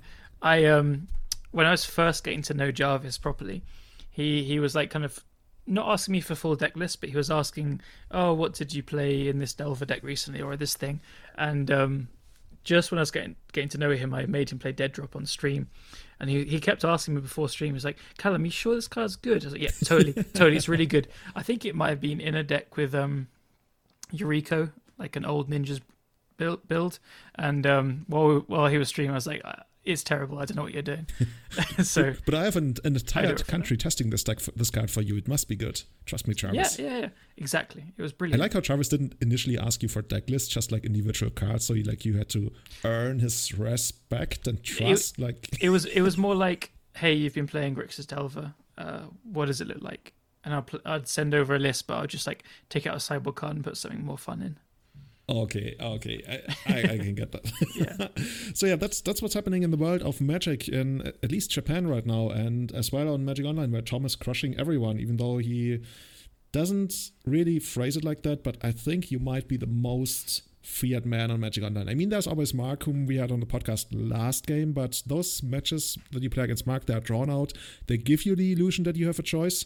But when you play against Tom, you're basically dead the moment you sit down, and, and Tom knows that you know it, and might as well just like not play. But I'm going to bring up a listener question that we had for the last question, but I want to put it to Tom as well because I think it's such a cool question. Tom, who's your nemesis and who's your yeah? That's the that's the best question. Who's your nemesis on Magic Online or Nemesi? Uh, if it's the person I've lost to the most, it's probably Achilles. Um, yeah, he's great. Yeah, great player. right? Great player, yeah. tough matchup, and yeah, his lists are always tuned for whatever reason. I I don't know what the specifics. He, he always has the Birds of Paradise into Kaya. Yeah, I played against him once and surgical his list because I was irritated after getting Path to Exile in game one, and I never bring in surgical against Maverick, but I just wanted to see what the list was. Uh. And afterwards, I found out that he decided to run four pla- four paths and three uh, four swords and three paths in addition to nice. all the normal heat and i was just like all right man like, but yeah i've lost uh, quite a few matches to him cool um, anyone else on the list or um there's this, this white hopes that you're there's this him. white faces guy that uh, ah! that I've uh, I've struggled to maintain an undefeated record against. They, wait, wait, I they stole a match from me. oh, dude. but wait, is, is this White Faces or White Feces? I've never actually played White Feces. I've never had the honor. Yeah. Okay. Is that even a thing? I think one of my rabbits had yeah. that in the 90s. um, Stefano, Miracle Steph- Stephanogs, he made a White Feces account and 5 0'd with uh, Black Red Reanimator. So everyone kept asking me, he's like, Callum, you're playing Reanimator now. I was like, God. it was like a double layered troll because it was the White Feces and it was people asking me about Reanimator when it was like at the height of it, and I couldn't stand the deck. It was the random impersonations gotta stop. We, we already have like Goblin Lackey one and turn one Goblin Lackey, and I still struggle with that, even though we had one of them on the podcast. Yeah, it's so hard. we have Negator sixty nine. Oh yeah, Negator 69 is actually a new hot thing. Um, Tom, how, how, do you feel about Negator 69, like taking your crown as the best legacy player right now? I always pay respects to the Negators that came before me. So any Negator under 77, I just God, everything you say it. is like a hitman. It's it's crazy, just calculated. Yeah, yeah. I pay my respects to the elders. Yeah. Yeah, there's one that's above mine. I forget whether it's 87, 88. There's there's a negator with a higher number that I've been messaged multiple times to ask like why I was salting on people oh. with like the screenshot. I was like, yeah, that's not the number I use. like, He, he hasn't u- figured out how to use the, the piano string, and that's that's why he's not on your level. I don't know who the person is. I've just received feedback of uh, my behavior. Maybe it's Callum. Yeah.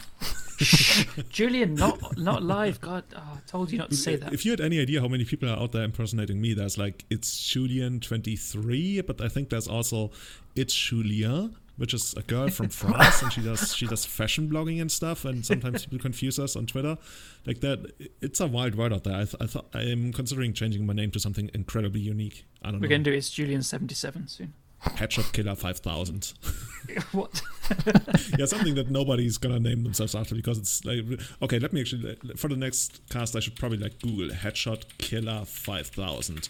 Gonna put okay. See, no results. No results on Google. Wow. What's my next name? Headshot okay. Killer. Oh, cool. I, I, fuck! I should. I, I put Headshot Killer. okay, no, no, result for Headshot Killer either. Okay. All right, that's the new name sorted. Love I still have the deck lists up. There's a lot of great usernames built into these deck lists. You yeah. Could, you could easily be Sheik of the aristocracy. Ooh. Oh, that that's Noble Hierarch, right? Uh, yes, it is. Good guess. We should we should bring up a game where like you have to guess which one's which. Some are probably easier, but I don't know, I'll get them all wrong. What do you think Tropical Island is? No, no seriously. Oh, you can't do uh, that. Not you have to do it the other way around. Yeah, it, it is Tropical Island. on both sides. Oh my god. Yeah. God, I just. Anyway, guys, I think we're, we're going to wrap it up here. Um, Tom, thank you so much for coming on the cast, and please don't kill me next time we see each other. Uh, that, if, uh, are you qualified for the showcase qualifier thingy? No, I finished ninth twice. Oh fuck! Caleb told me to not bring I that said, up because don't say ninth. this. Oh, I messed it up. My breakers were point zero zero zero seven off. Ugh. It's so they don't pass down the invite anymore. Nope. I got feedback on that, which basically from, from Wizard of the Coast. Yeah, I wrote them because I was just curious. I wanted to know what their reasoning for getting rid of it was, and basically what they said was, um, it's too, it's too much. Um, they said it was fine when it was a quarterly event; they didn't mind doing it, but now that it's a monthly event, it's yeah. you know what? To me, what the most surprising thing about this is this tournament happened last week and you already received your answer to your question from Wizards. Like, wow. Well, that's weird because I hadn't submitted anything to them in probably a year or two because I don't really do comp or anything like that. It's just not something I really. I, I, win all the time anyway. I don't need a compensation for. for no, I just, I just, I just think most of this stuff is like, I don't know. You just move on with your life. It's better, better life EV and time EV to not spend 20 minutes filling out a form about you know. Yeah. I don't think I've done points. that in over two years. Yeah, so I hadn't until two weeks ago when I got really irritated um, because when they did the Commander update, well, one, they got rid of all the replays. They made us re download the software, which irritated me because I can't do the YouTube videos. But the first league back in, and everyone since, it gives you I don't know if this is universal or if it's just something for me. It changes your deck that you're registered with every single time to a random deck in your collection. Oh, it's a feature. It, it wants to it wants you to experience, yes. you know, the wide variety of possible decks. Sometimes it even creates random decks for you, so you can, you know, enjoy the bonder that is Chaos Chaos Harlequin. Yeah. So the very first time post update, I uh, joined a league. Uh, won the roll, looked at my hand, it had a Birds of Paradise in it. I realized I was running Maverick and instantaneously scooped the, the, the, the match, dropped from the league. And I was like, oh, I'm filing for comp for this. There's no way I'm going to punish myself by running Maverick through a league. I mean, I feel bad for you. This was uh, so, but that one took a full, privilege. that took a full week for them to respond to because I think they had an insane amount of, uh, complaints and issues um, during that time period. So, so you're saying the first bug that made you pissed off enough to file for comp was having Birds of Paradise in your hand? Uh, can you hold on a second? oh, it looks like Tom's dog actually just came down and was complaining yeah. because Tom, we we are actually really sorry. We had Tom turn off his heater because it was creating a lot of background noise. And now Tom's dog is coming down. It's like, dude, what's going on? Why is it so cold in here? So I, I guess we better wrap up here. Uh, and like unless we want to make. I, I think the dog has like a, a thing where it understands when Tom mentions Birds of Paradise too many times, it comes and sees if he's okay. So um, yeah. I'm sure that's what's happened. That, that sounds about I right. guess that could be the thing. oh, he's back. Cool. They're uh, they're outside so, now. Yeah, if you if you want to check whether we are okay, you can leave us a review on iTunes. And I was recently told it's not even called iTunes anymore. I think it's Apple Music or Apple Podcasts. So iTunes is like the boomer slang. So if you want to leave us a review on iTunes, good luck. But if you, if you want to, it really makes a difference. Uh, we're always super happy about that. We want to maintain our five star rating, um, and that would be really cool. Other ways to support us, you can hit our Patreon on patreon.com/slash Everyday Eternal, where you can become a Patreon and join our Discord or like to me the biggest thing is always just like let people know about the podcast let people know that you enjoy this if, if they're not into legacy just let them know you know there's these two dudes and they sometimes have awesome guests sometimes they have tom whoa i think nice. no, no no no no no no don't okay. take a shot tom there god uh, I'm sorry. I'm sorry, Tom. No, seriously. I'm only taking shots at people who who I know I'm gonna miss. Is, is that the, the, best way to phrase it? if you miss the shot, yeah. yeah. So yeah, that's that's what we're doing here, and yeah. Callum, anything else you want to bring up? I'm good. It's been a great podcast. I think I'm, I'm happy. That's great. So thanks a lot to our current Patreons on our Eternal Witness tier, Tommy Hinks, Trent Bowers, Testacular, and on the Griselbrand tier, Victor Bernhardt, Baju Butt, Scott Monroe, Kulish Alistay, Jeremy Gates, and Henry Cockles. Thank you so much for making the show possible, for allowing us to produce this. Have a great time. I think we are we gonna be back before Christmas. We might be back like like a day or two before Christmas, something like that. Yeah, I'm sure we can That's find good. something interesting to talk about. Yeah, definitely. The ma- magical definitely. Christmas land is always going to be a good topic. yes. there must be some decks like that. Okay, so thanks a lot. Thanks, Caleb. Thanks, Tom. Thanks, everyone in the community. And have a great time. See you next time. Bye bye. Goodbye, everyone. Bye.